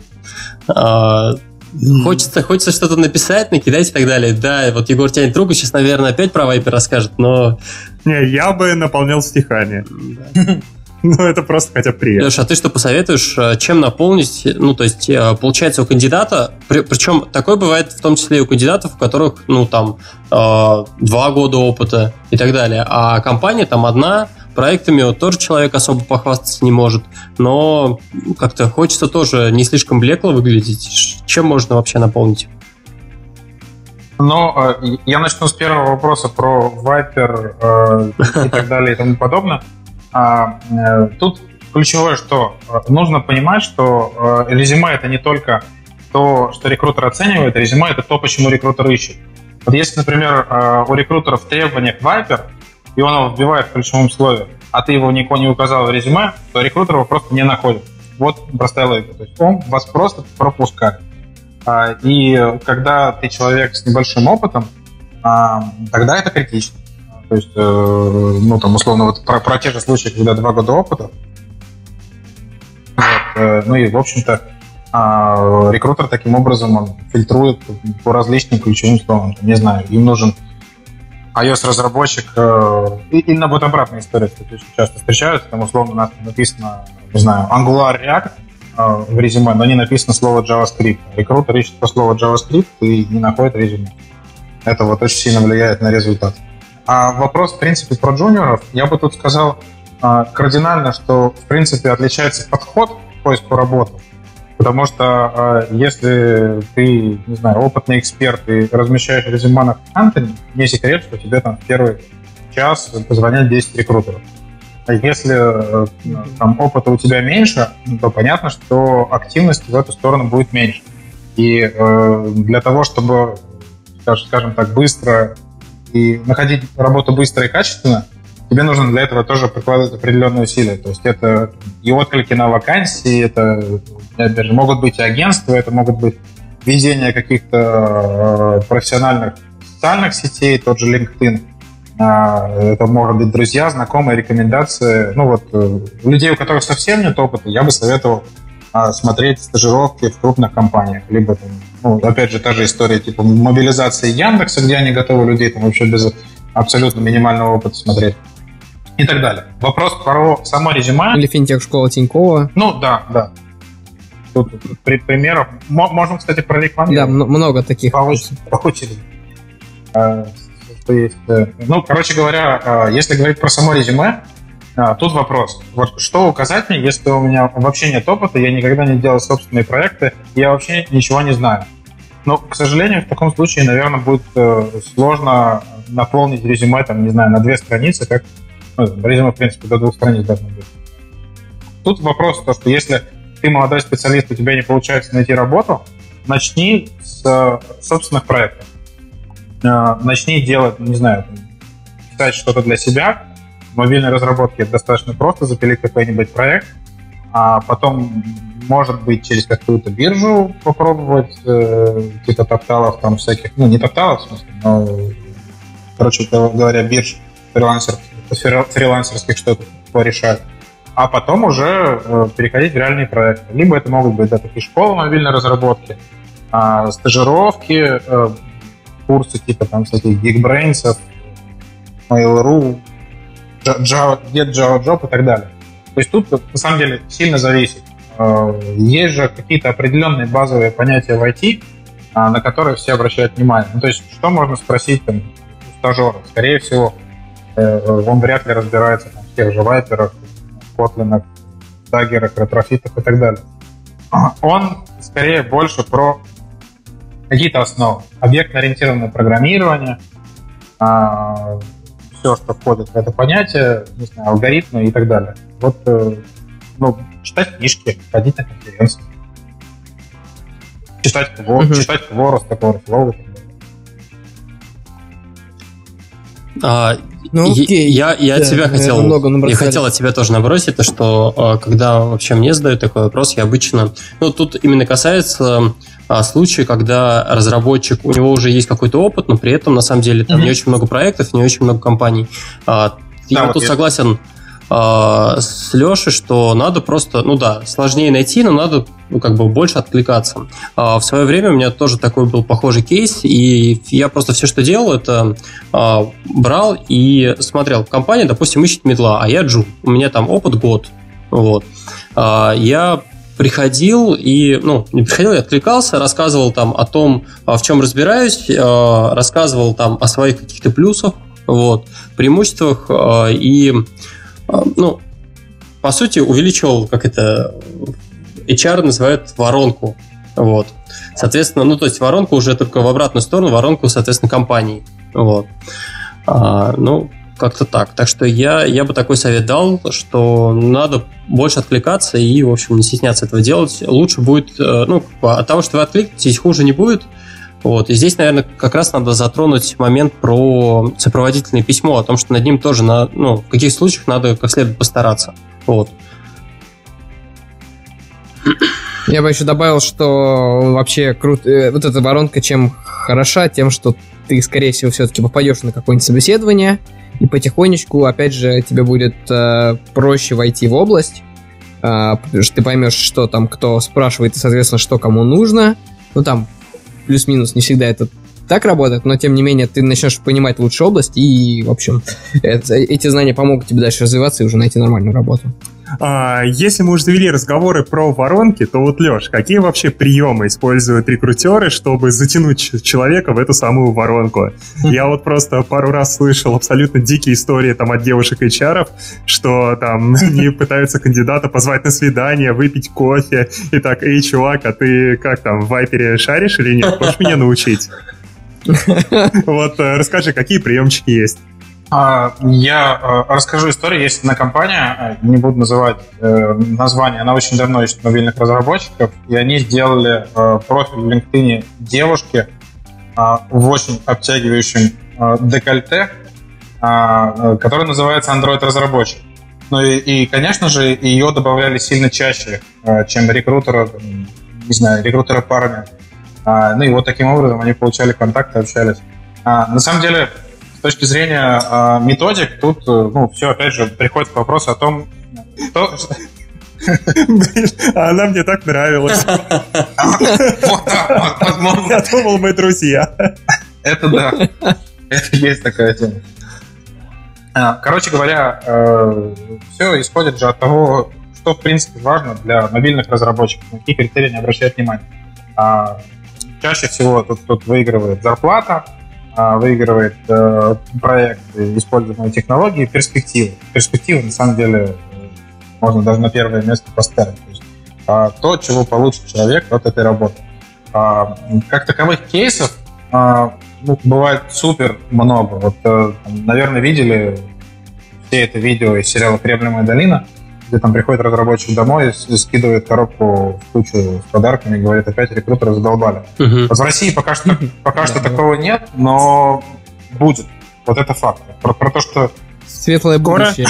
Я вот прям очень жду. Но а, я, я думаю, что в некоторых областях э, такое уже встречается. Ну, то есть э, это выстраивание отношений с человеком э, не только на основе профессиональных связей, но и участие вот, в развитии сообщества и так далее. Да, а еще насколько вообще распространено а, в тех сообщениях, которые HR пишет а, кандидату, когда знакомится, упоминать какую-то его деятельность. То есть, типа, там, так и так, Егор, я знаю, что ты работал в Рамблере вот над таким-то проектом, а не хочешь пойти в компанию, вот в нашу, работать над таким же? Или там, я видел, что ты пилишь вот такой-то open source проект, очень круто, мы его тоже уже начали использовать, давай к нам. То есть, вообще, насколько это используется? Ты про персонализацию, получается? Спасибо. Да, да. Э, это, Стас, персонализация. Это, короче говоря, а, то, о чем рекрутеры в последнее время думают очень много, поэтому есть там отдельные тренинги на конференциях в России, в Штатах про это вот тоже очень много говорили. Конечно, это рекрутеры используют это. Тут вопрос в зависимости от уровня персонализации. Если это какая-то, скажем так, э, middle level позиция, да, тебе нужно найти middle разработчика, много middle разработчиков одного направления. То есть, э, там по опыту нужно тебе обрабатывать сотни, э, связываться с сотнями разработчиков. Конечно, э, каждому писать персонализированные письма ты не сможешь. У тебя не о каждом будут а, не о каждом будет информация, за что зацепиться и так далее. Но в общем, персонализация, конечно, используется. И если раньше, там, например, а, работала, там, заинтересовал ваш опыт в компании там, Тинькофф, то сейчас э, это абсолютно не работает, все привыкли. Ну, то есть э, а сейчас уже э, работает что-то, ну вот, Егор, ты хороший пример привел, то есть исследование там каких-то соцсетей, э, общих знакомых, история, например, когда тебя знакомит э, какой-то твой знакомый, говорит, вот есть там Алексей, э, у него есть супер крутая позиция, он там, хочет посоветовать, например, как, как один из вариантов. Mm-hmm. А, но это достаточно частая история. Вот еще, кстати, клевые мы использовали в некоторых письмах. А у нас же есть вот этот рейтинг внутреннего Amazing Hiring. И когда ты пишешь разработчику, а, а, у вас а, очень крутая активность на GitHub, вы входите в 2% лучших iOS-разработчиков на GitHub. Ну, конечно, это, это как минимум интересно. А что это такое вообще? Что за рейтинг? И, ну, чаще всего ответы мы получали, блин, что за рейтинг, покажите. Ну, и, конечно, это вот один из способов заинтересовать, ну, понятно. Дайте, дайте пруф. Да, да, типа того. А, а вот для того, чтобы осуществлять такой персонализированный подход, должен ли IT-рекрутер вот быть технарем, действительно шарить во всех этих вещах, или ему достаточно каких-то поверхностных знаний? То есть качаете ли вы у рекрутера вот технические компетенции? А, самый распространенный степ на рынке рекрутмента — это знаете ли вы отличие Java от JavaScript? Вот есть рекрутеры, которые не знают. А, и э, вот я бы ответил на этот вопрос именно на таком уровне, то есть э, а, рекрутер не обязан уметь писать код, разбираться в классах и так далее. А, хотя, безусловно, если он это умеет, это круто. Но на уровне каких-то э, хотя бы базовых понятий, базы данных, языки программирования, платформа, а потом уже может, э, уходя в более какие-то глубокие библиотеки внутри там, мобильной разработки, например, а, какие-то библиотеки для архитектур и так далее. Да, да. А, ну вот смотри, а, вот даже те же самые базы данных, это просто, ну, рекрутер должен знать базворды или он реально должен понимать, что такое база данных, для чего она используется, чем там SQL от нового SQL отличаются, или вот просто вот знать базворды и вовремя их говорить? Ну, а, вот скажем так, а, я, например, знаю такое понятие ACE. Говорят, что э, тот, кто знает э, расшифровку этой аббревиатуры, знает отличие SQL от NoSQL.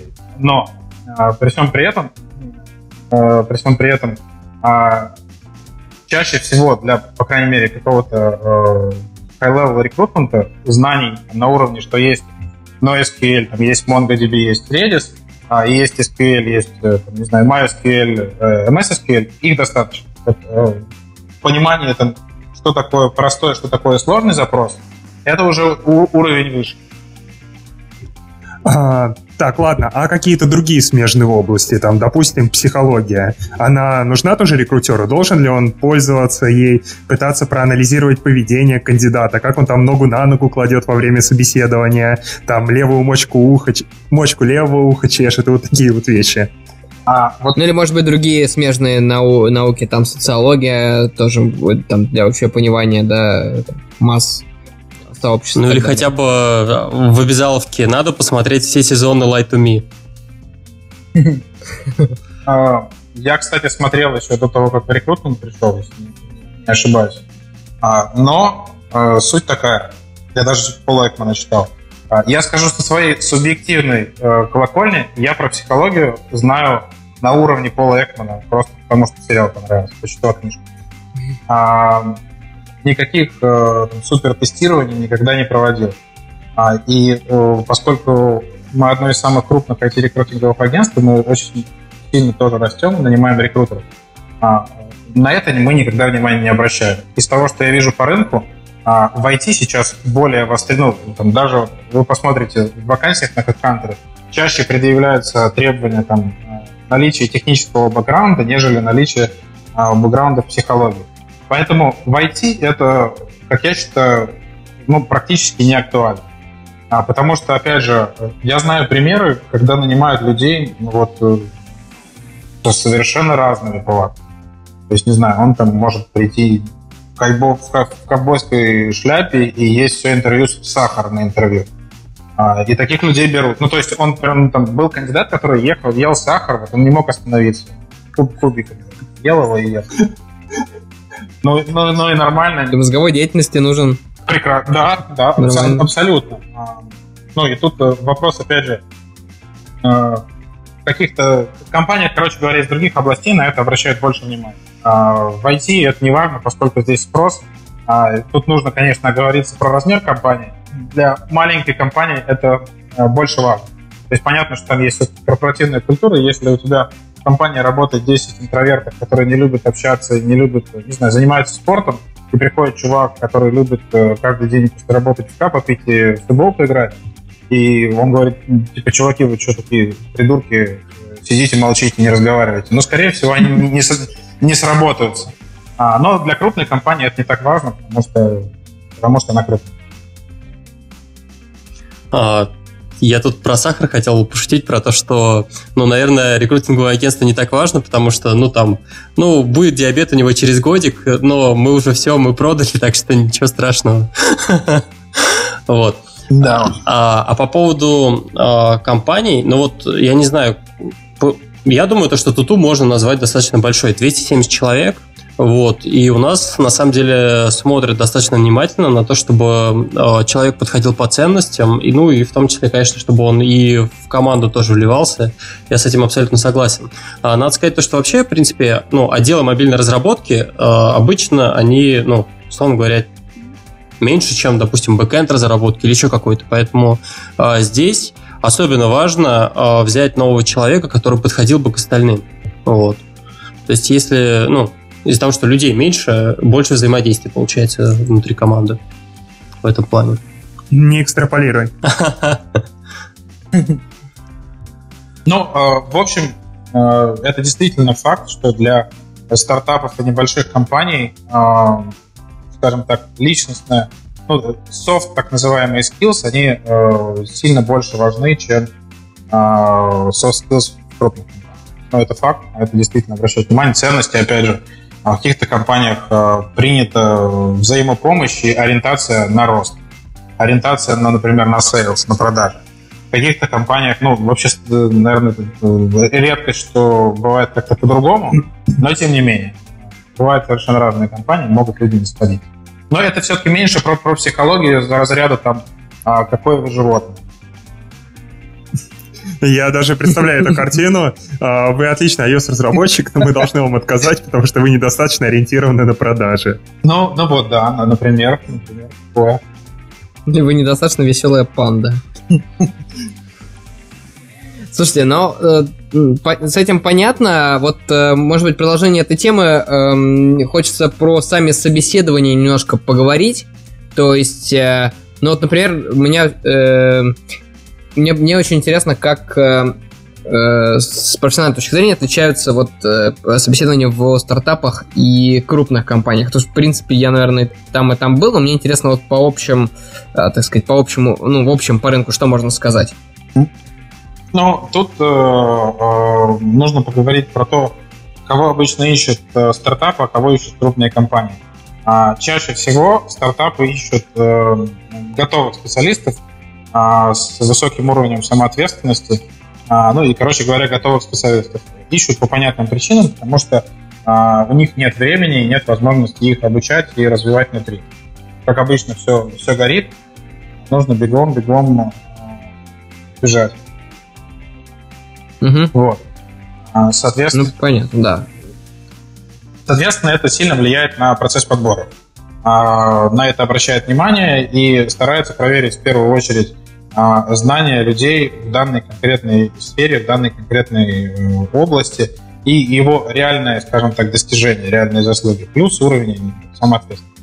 В крупных компаниях все зависит от э, политики и так далее, но чаще всего это а, mid-level специалисты, которые могут быстро расти. Ну и, соответственно, таким образом часто отличаются собеседования. Если в крупных компаниях чаще обращают внимание на а, какие-то теоретические основы, например, там могут спросить про полиморфизм а, что в стартапе достаточно редко.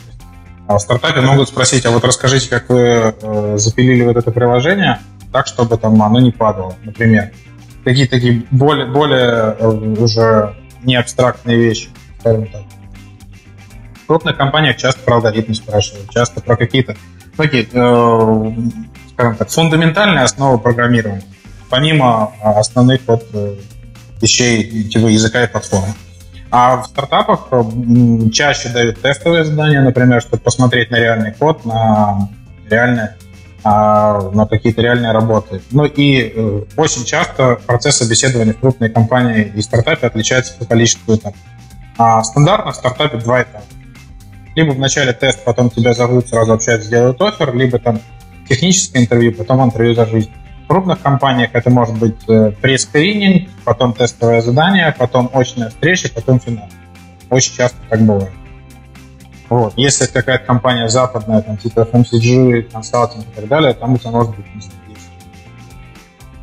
знакомство с э, руководителем, с IT-директором, знакомство с руководителем офиса, знакомство с руководителем э, региона, знакомство с руководителем компании. Так вот, вверх по иерархии ты понимаешь. Угу. А есть ли у тебя какая-то статистика или вообще понимание того, а, ну, какой самый такой оптимальный формат собеседования? То есть сколько максимум времени стоит отнимать у кандидата? Насколько этично вообще проводить там пять этапов технического интервью?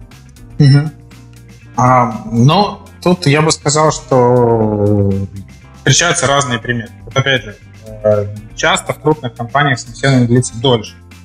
А, но, ну, скажем так, а, какого-то этического стандарта на рынке я, честно говоря, не встречал.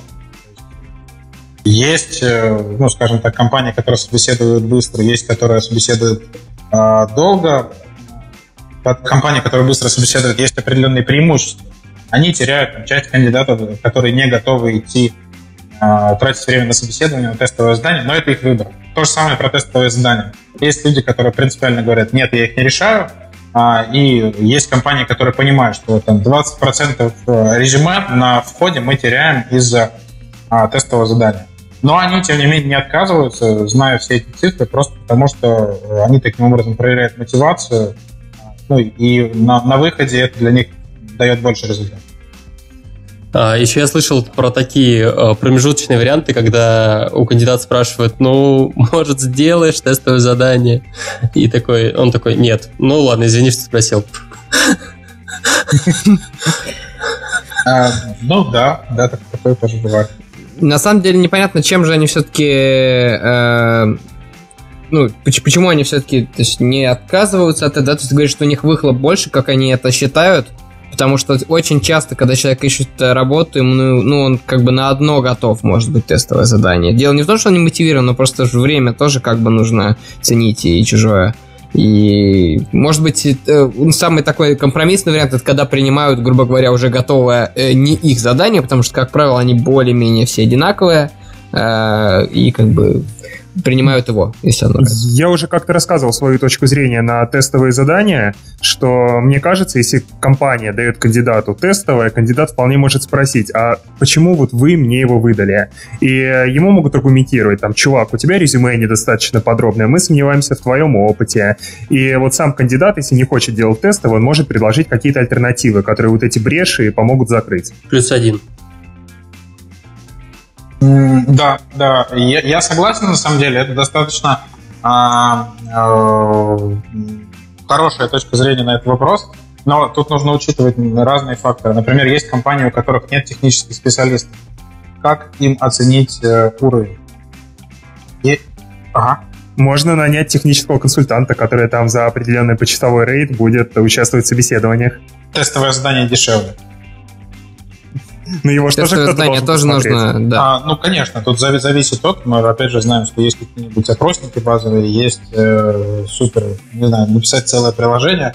А, ну, вот в случае там с целыми приложениями, скорее всего, для компании это либо а, какой-то там однозначный фактор того, что человек сможет решать такие задачи, а либо, например, вот пример с э, крупными компаниями, а, вот откликается, там, с Google, не знаю, на уровне Google, например, когда ты обрабатываешь там, пятитысячами, у тебя воронки, короче говоря, очень большие.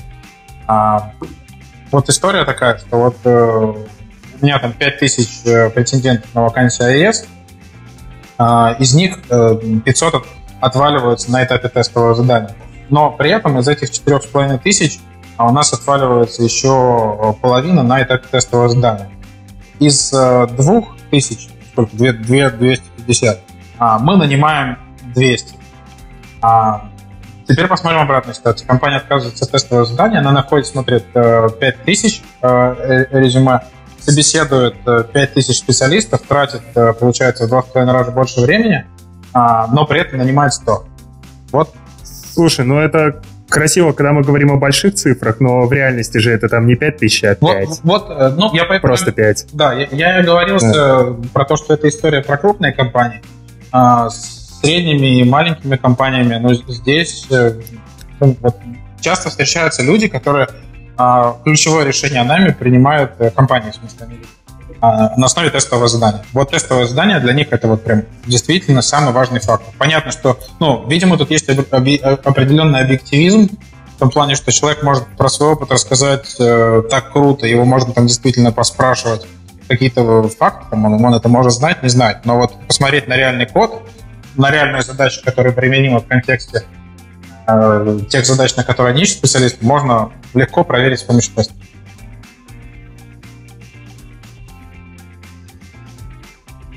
Окей, а э, такой еще вопрос созрел. А, есть ли какие-то а, типичные ошибки, ну, со стороны соискателей, наверное, мне кажется, что это более-менее понятно. Вот мне интересно со стороны рекрутеров. То есть, что по твоему опыту может сделать такого плохого рекрутера, что сразу, в общем, упустить кандидата. Назвать кандидата чужим именем, особенно женским. Это шикарно. Ну, на самом деле, у нас даже был одной из IT-рекрутинговой конференций доклад, который назывался э, «Фейспалм рекрутмента», и там ну, были такие основные, основные собирательные образы э, всякой жести, которые обычно не нравятся дорогим и любимым разработчикам. Ну, это вот ошибка, ошибка в имени, например. А, ошибка в персонализации. Ты пишешь, э, прикольно, что вы закончили МГУ, он тебе говорит, я вообще-то из э, Новосибирска. Мои. Ну да, я, я, нет, я из Новосибирска как бы, приехал. Или, или там у, меня нет высшего образования. А, это может быть э, э, какое-то слишком навязчивое общение и такой откровенный спаминг. А, там, например, когда действительно ты звонишь человеку в рабочее время, а, я признаю, что я так делал, мне стыдно за это. У всех есть свои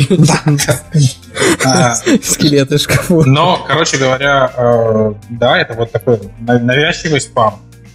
То есть, не знаю, человек может стучаться э, очень часто и во все каналы. Какие-то лишние. Вот и там по опыту, например, связываться ВКонтакте вообще не работает, потому что люди очень-очень негативно реагируют и Прям очень негативно. Другой... Прям бесит, я бы сказал. Да, бесит, прям вот бесит, от слова бесит. Но при этом противоположно, например, а, в скайпе отлично работает.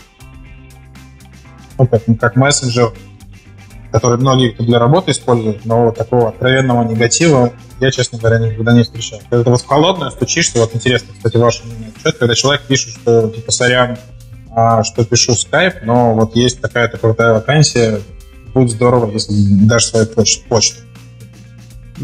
Было бы интересно, собственно, почему он нашел меня в скайпе и не нашел меня там в почте или, гит, или на LinkedIn или еще где-нибудь. Вот это вот странно, реально. А это, ну. а это вот уже э, рекрутмент э, лайфхакс. А, то есть рекрутеры-то тоже стараются и учатся делать быстро, короче говоря, находить быстро каких-то скрытых звезд. Простой пример. У человека есть профиль в LinkedIn, ты его добавляешь, он тебя долго не добавляет. У тебя редкое имя, фамилия, а, ты пробиваешь в скайп, и вот, вот и привет. Mm.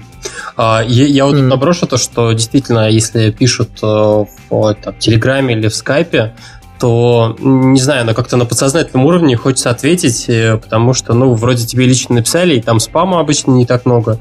А в том же LinkedIn э, как бы допустим, добавил одного HR, и он там может долбиться, я не знаю, там с очень большой периодичностью, причем ты ему первый раз говоришь о том, что прям совсем нет, а он продолжает, продолжает с одним и тем же.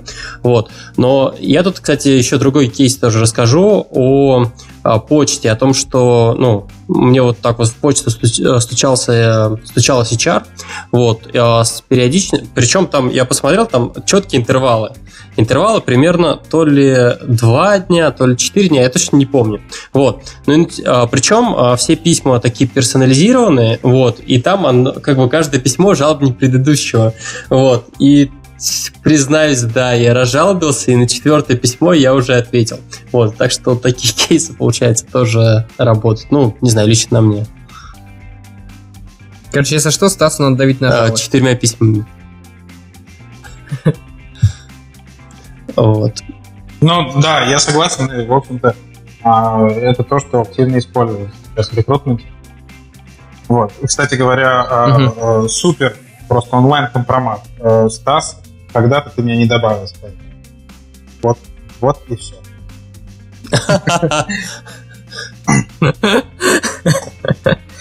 Понятно. Может быть.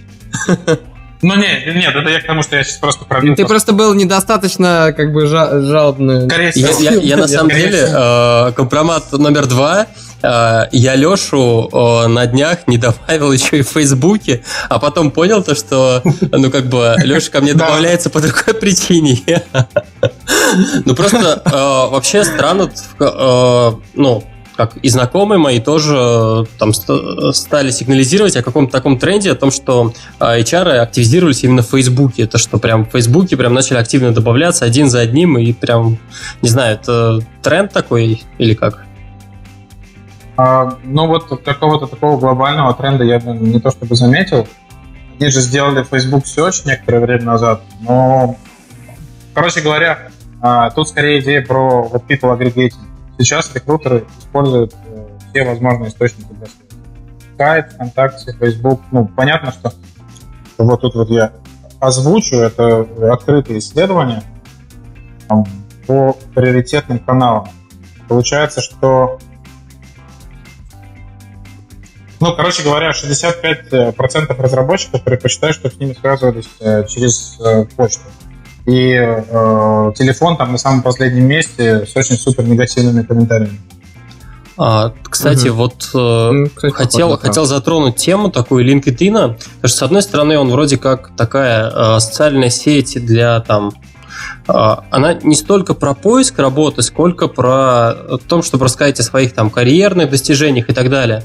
Но если ты начинаешь его использовать, собственно, для поиска работы, то есть начинаешь добавлять HR, вот, то, собственно, и твоя там и лента, и профиль, и, в общем, и сообщение, оно просто превращается в абсолютную кашу. Кажется, что абсолютно все вокруг заполонили просто HR, которые, ну, ты, ты там уже среди вот этого, вот этих объемов ты не видишь там ни там своих коллег, там, если заходить там какие-то карьерные достижения, сменили работу, то, скорее всего, это HR перешел из одного агентства в другую. Вот. И, в общем, кажется, как будто это просто такая вещь в себе, где, э, ну, э, люди, которые, собственно, ищут работу, они являются какими-то конечными точками, а все остальное просто все, все в HR, все запланили. Ну, может быть, я как-то неправильно пользуюсь социальной сетью. Вот. Ну, а это скорее обратная история. В том плане, что вот, например, э, большинство моих коннекшенов, несмотря на то, что я рекрутеров тоже достаточно активно ищу, а, это все-таки разработчики. И вот э, в обновлениях я чаще вижу разработчиков. А, ну, понятно, что к тебе стучится куча рекрутеров и стучится больше, чем разработчиков. Угу. Там есть люди, которым, не знаю, 20 коннекшенов в день, ну, понятно, что все рекрутеры желают, у вас всех резюме видны, что тут скрывать. А, и поэтому, да, а, тут есть люди, которые принципиально не добавляют незнакомых людей. Просто вот человека знают, они добавляют. Остальных нет. Что-то в этом есть. Ну да, но LinkedIn, LinkedIn это все-таки, да, немножко про другое. Больше, не знаю, я, честно говоря, вижу это вполне как инструмент для поиска работы. Причем как раз э, мне кажется, что там можно увидеть э, много разных вакансий, которые как бы не представлены на HeadHunter. Ну, у меня такое было ощущение, когда я вот этим занимался. То есть там, там что-то можно интересное как будто бы найти. Mm-hmm. Такое вот у меня ощущение, по крайней мере, какое-то складывалось. Эксклюзива там вот. много. А, да, там, эксклюзивы. Ну, это, кстати, и к агентствам относится, что многие вакансии сами не ищут по идеологическим причинам, конфиденциальные поиски и так далее. В LinkedIn э, есть компании, которые, например, в принципе не размещаются на HeadHunter. Вот очень много кто хвалит мой круг, а потому что там угу. в плане вакансий много чего сейчас размещается. Ну и LinkedIn, вот, да, в плане активности рекрутеров. Я ни в коем случае не пропагандирую не добавлять рекрутеров. Тут скорее, если просто не хочется получать кучу спама, то лучше этого не делать, но а тут есть риск получить, потерять какие-то крутые предложения. Можно отдельный почту Нормальный вариант. А, ребят, ну что, мне кажется, что можно переходить к вопросам от слушателей. Нам в этот раз очень много всего нас задавали. Что-то мы так или иначе затронули, но есть, мне кажется, еще интересное. Угу. Так? Давай, Стас, может, ты начнешь? А, так, вопрос такой, первый очень сложный, я думаю, кто-нибудь еще прочитает. А, возьму себе попроще. Кто-то при рекрутинге обращает внимание на наличие отсутствия высшего образования. Ну, это да. вопрос. Кто-то обращает? Ну, окей. Я не справился и даже с простым вопросом. А, я бы, ну, я как бы тоже подбираю людей, давайте я первый отвечу. А, я бы сказал то, что, ну, это на самом деле такой э, фактор, который э, я, я считаю, вот у нас в компании довольно много э, выпускников МГУ, а более конкретно там Мехмата, физфак, там ВМК и так далее. И вроде, ну, насколько я понимаю, считается ну, таким хорошим плюсом, если человек из МГУ, из, там, МГУ. На мой взгляд, все-таки это не настолько важно, то есть э, само по себе наличие высшего образования это как бы норма, вот, но конкретно вот какая-то там, не знаю, приоритет каким-то вузам я бы на самом деле не давал. А, хотя, но в обратную сторону, что если отсутствие высшего образования, я бы сказал, то, что это, наверное, звоночек. Это возникает сразу же, а, то есть это не крест, а возникает вопрос о том, а почему так произошло. Это такой интересный момент, и э, я обычно в эту сторону раскапываю. Но надо сказать, что я не то чтобы, ну, не то чтобы слишком много резюме до меня доходит вот таких вот без высшего образования. Кто еще что скажет? Я с своей стороны скажу, что вообще абсолютно на это не обращаю никакого внимания. То есть я обычно даже пропускаю графу с высшим образованием, ну, глаз зацепится, если это мои, и все. Ну, а там есть, нет, особо разницы нет, э, реальный опыт все показывает. Ну, а... да, я с этим согласен. Но вот вопрос все равно, а почему нет? Ну, а что это показывает? Ну, оту отучился ты или не отучился, это, ну, не особо показатель. Ты мог пять лет э, на ВМК отсидеть, ничего не делая, по сути. Или в мои. Да-да-да. А. Ну, на самом деле, э, есть такой момент, что вот, допустим, э, вы получили резюме, и в резюме какой-нибудь магистр, там, да, информацион, ну, там, информационных технологий. То есть человек закончил сначала 4 года бакалавриата, и затем еще 2 года там магистратуры. И вот, зная нюансы нашего IT, ну, скажем так, образования в области информационных технологий, можно подумать, а зачем он это делал? То есть, что его смотивировал? Меня бы, например, это зацепило, я бы спросил. Знаю очень многих ребят, которые либо начали в магистратуре и сразу бросили, поняв, что как бы пора бы работать уже, либо м, просто не пошли туда, а, а как бы просто получив определенную там хорошую, не очень хорошую корочку о высшем образовании, э, ну еще хорошо, когда образование хорошее, да, вот, и пошли как бы дальше работать. Вот если ты, а если ты аспирант, да, то что тебя мотивирует а, э, как бы оставаться, да, то есть много достаточно времени дополнительно тратить там на науку, ты действительно занимаешься наукой или ты там э, еще ради каких-то причин. То есть вот этот момент, на самом деле, ну, э, могут как раскрыть какие-то нюансы о кандидате. А, я тут добавлю, мне кажется, что э, этот вопрос очень сильно зависит от уровня человека, которого мы ищем.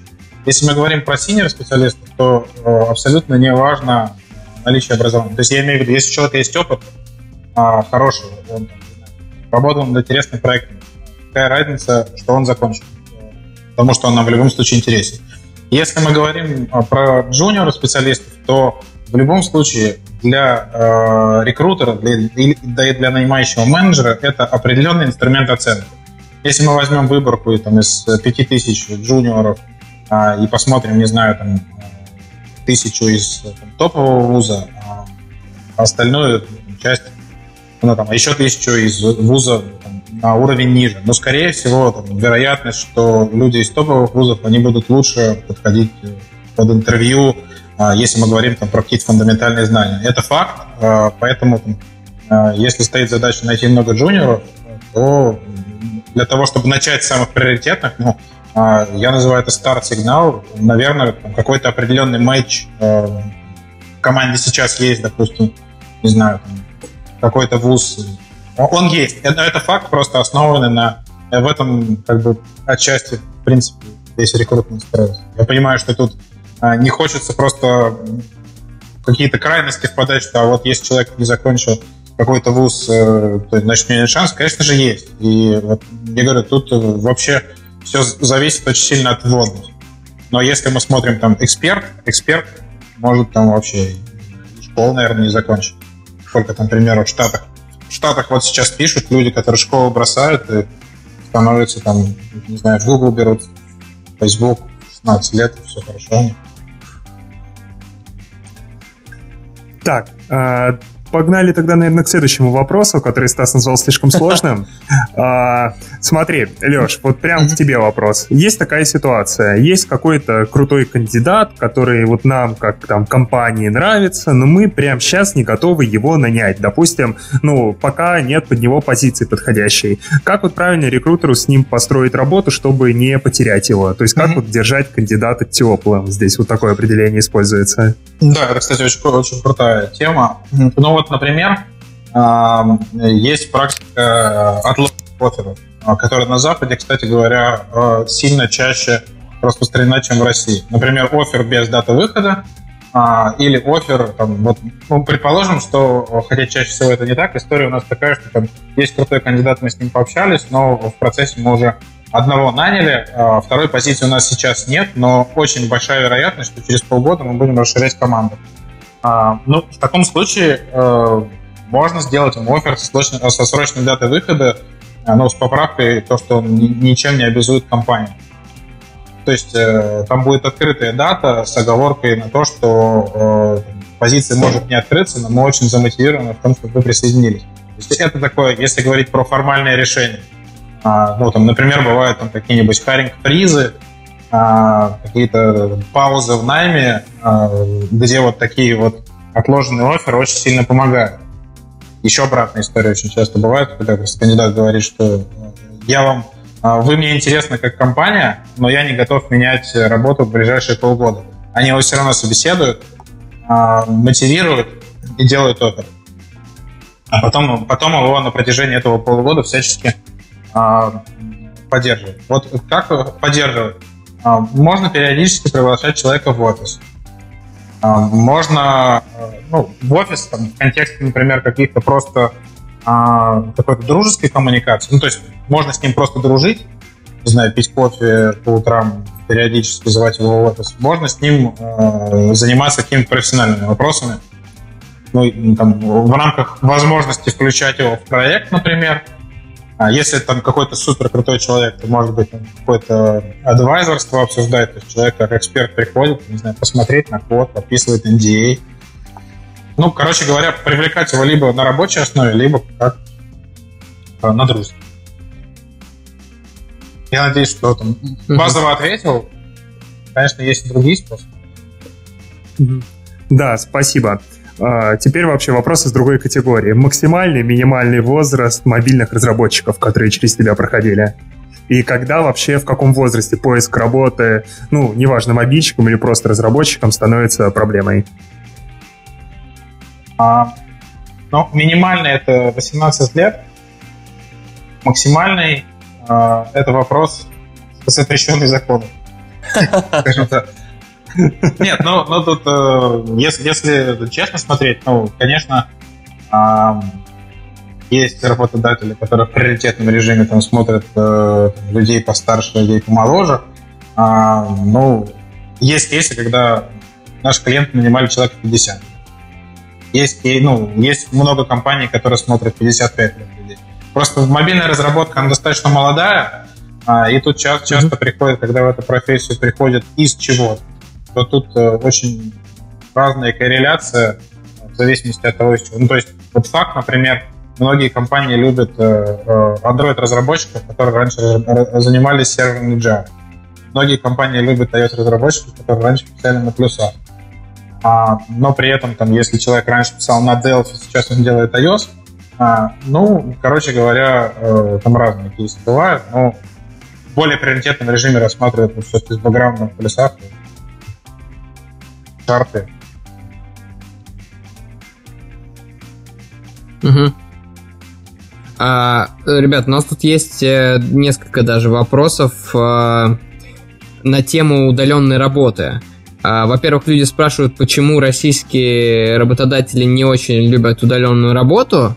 И вот э, Дмитрий, сейчас я найду Дмитрий Бородин, это тот самый человек, который... Злой Android-разработчик, да-да-да-да. Чувак, мы вот, про тебя э, помним. Вот. А он э, подробно расписывает, что на Stack Overflow по, по, э, ну, по опросу только 15% для, для 15% программистов больше всего важна зарплата, при этом для 53% очень важно, ну, самое важное, это работать удаленно возможность.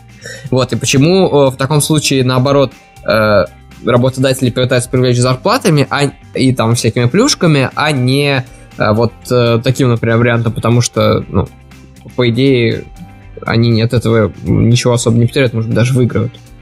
А, ну, на самом деле, ответ э, будет достаточно банальный. Э, ну, в том, что люди сейчас хотят людей в команду, э, люди хотят коллективной ответственности, э, и это сложнее отслеживать и так далее и тому подобное. Видимо, российский исторический и российский менталитет больше привык именно к этому. Ну, кстати говоря, если мы заметим, например, там, крупные компании типа Google и Facebook, все-таки они больше нанимают людей full, на full time. У нас в России есть компании, которые рассматривают людей на удаленке. Но здесь мы больше, наверное, говорим про контингент крупных компаний, э, и крупные компании действительно очень редко нанимают людей э, удаленно. А вот для примера, я как могу сказать, э, в агентство приходит одна вакансия в год на удаленку, потому что сложностей найти человека на удаленку вообще нет. Вот это такой, вот, мне кажется, очень показательный пример. А, и ну, действительно очень мало компаний, которые готовы это предложить. От себя еще тоже добавлю вообще наличие, если команд, э, компания уже работает не с удаленными разработчиками, а с ребятами в офисе, добавление хотя бы одного удаленщика влечет за собой, по сути, перекраивание абсолютно всех рабочих процессов, вообще всего, как ведется работа. И это прям огромные накладные издержки, которые еще не факт, что эти процессы зайдут, что они будут эффективными, что вот ради одного-двух человек этого делать явно не стоит, и проще найти кандидата, который согласен будет прийти в офис. А, то есть э, здесь даже ну, банально это касается того, какое оборудование должно стоять в переговорках. То есть там команда встречается на какой-то митинг, и чтобы чувака быстро, удобно подключить, и он участвовал в этом митинге, там нужно специальное оборудование докупать, там специальный телефон, там, не знаю, на экран выводить, все вот это. А, я тут продолжу то, что помимо вообще такого оверхеда со стороны работодателя, а, то, что там, да, надо запрос, э, точнее, э, процессы подстраивать под этого человека, есть еще и обратная сторона. А вообще, ради чего человек хочет работать из дома? Вот. А, тут такой момент, то, что многие разработчики, они, собственно, ну, так или иначе особо долго дома не работали. И э, им кажется, что это круто, вот я буду сидеть дома, в общем, в трусах, и, в общем, э, короче, весь такой, все, может быть, даже ничего не делать. Вот. А, но а, я считаю, что для работы, для удаленной работы нужен определенный склад ума. И он в этом плане даже немного близок к а, такому фрилансу. То есть, во-первых, нужна дисциплина. То есть, на той же работе ты не можешь, я не знаю, там на соседнем экране смотреть сериальчик или еще что-то. Вот. Соответственно, ну, возникают банально такие вот вопросы по поводу дисциплины. А, я не знаю, я, наверное, скажу такую прям историю животрепещущей собственной жизни. А, в свое время сломал ногу, и мне, соответственно, пришлось, э, ну, я провел дома а, порядка, ну, трех месяцев где-то. Вот, и скажу, да, может быть, я там как бы не самый такой дисциплинированный человек в мире, но я потратил, потратил в общем, я скажу так, что я на, своей, на себе ощутил, что мое КПД достаточно сильно снизилось. Вот. И я не уверен, то, что все вообще э, тоже могли бы себя так каждый день заставлять себя, вот я работаю из дома, я вот сажусь, в 10 начинаю работать, работаю полностью, не отвлекаюсь, потому что на самом деле дома намного больше отвлекающих факторов. Вот. Егор? Тот, что смеется, не, мне... наверное, готов дать не, оценку я, я, тому, как да. я поработал в те три месяца. Ну да, ты, насколько помню, не успел запилить ни одной фичи, ты пытался перевести проект э, с ручного DI на Тайфун, и даже это не доделал. Ну там немного другая ну, история, но в общих чертах э, действительно КПД Ну а вообще я я не очень с тобой согласен, но мне кажется, ты просто судишь всех по себе, потому что многие люди все-таки достаточно дисциплинированы, чтобы работать из дома. Есть очень много success story, почему это лучше, почему э, многие даже работают продуктивнее. И я думаю, эту тему мы просто раскроем в одном из следующих выпусков. Мы и так и так планировали найти какого-нибудь фрилансера, который вот расскажет нам, как это вообще работать из дома и почему это круто. Но ты согласен, то, что не просто так вообще затрагивают такую тему дисциплины, когда говорят о фрилансе? То есть это не какая-то такая эфемерная верная вещь, то, что там, условно говоря, у одного человека из десяти эти отвлекающие факторы достаточно сильно на него влияют. То, что, ну, не то, что, конечно, у тебя за спиной не стоит твой работодатель и не смотрит там тебе в экран, чем ты занимаешься, а как раз вот то, что ты, ну, не знаю, где-то можешь там действительно не знаю, бложек почитать, в Фейсбуке побольше посидеть, и никто тебе особо не скажет. И чтобы вот этого не происходило, как раз компании приходится вот еще больше оверхеда добавлять, то есть там uh, то есть более детализированно смотреть, чем человек занимается. Или там начинается какая-то вот позадачная отработка из серии того, что вот сделают задачу, получаешь только денег. Не сделают задачу, не получаешь денег. Вот. Здесь как-то Следить за экраном ну, еще Да, можно. тут какие-то такие Ой, я работал в таком месте, где за экраном следили. Да. Но мне, мне, мне кажется, а, да, сори. А, мне кажется, российская действительность, э, многие даже это очень грубо и, и неправда, очень субъективно. Но все-таки э, про дисциплину, мне кажется, это правда.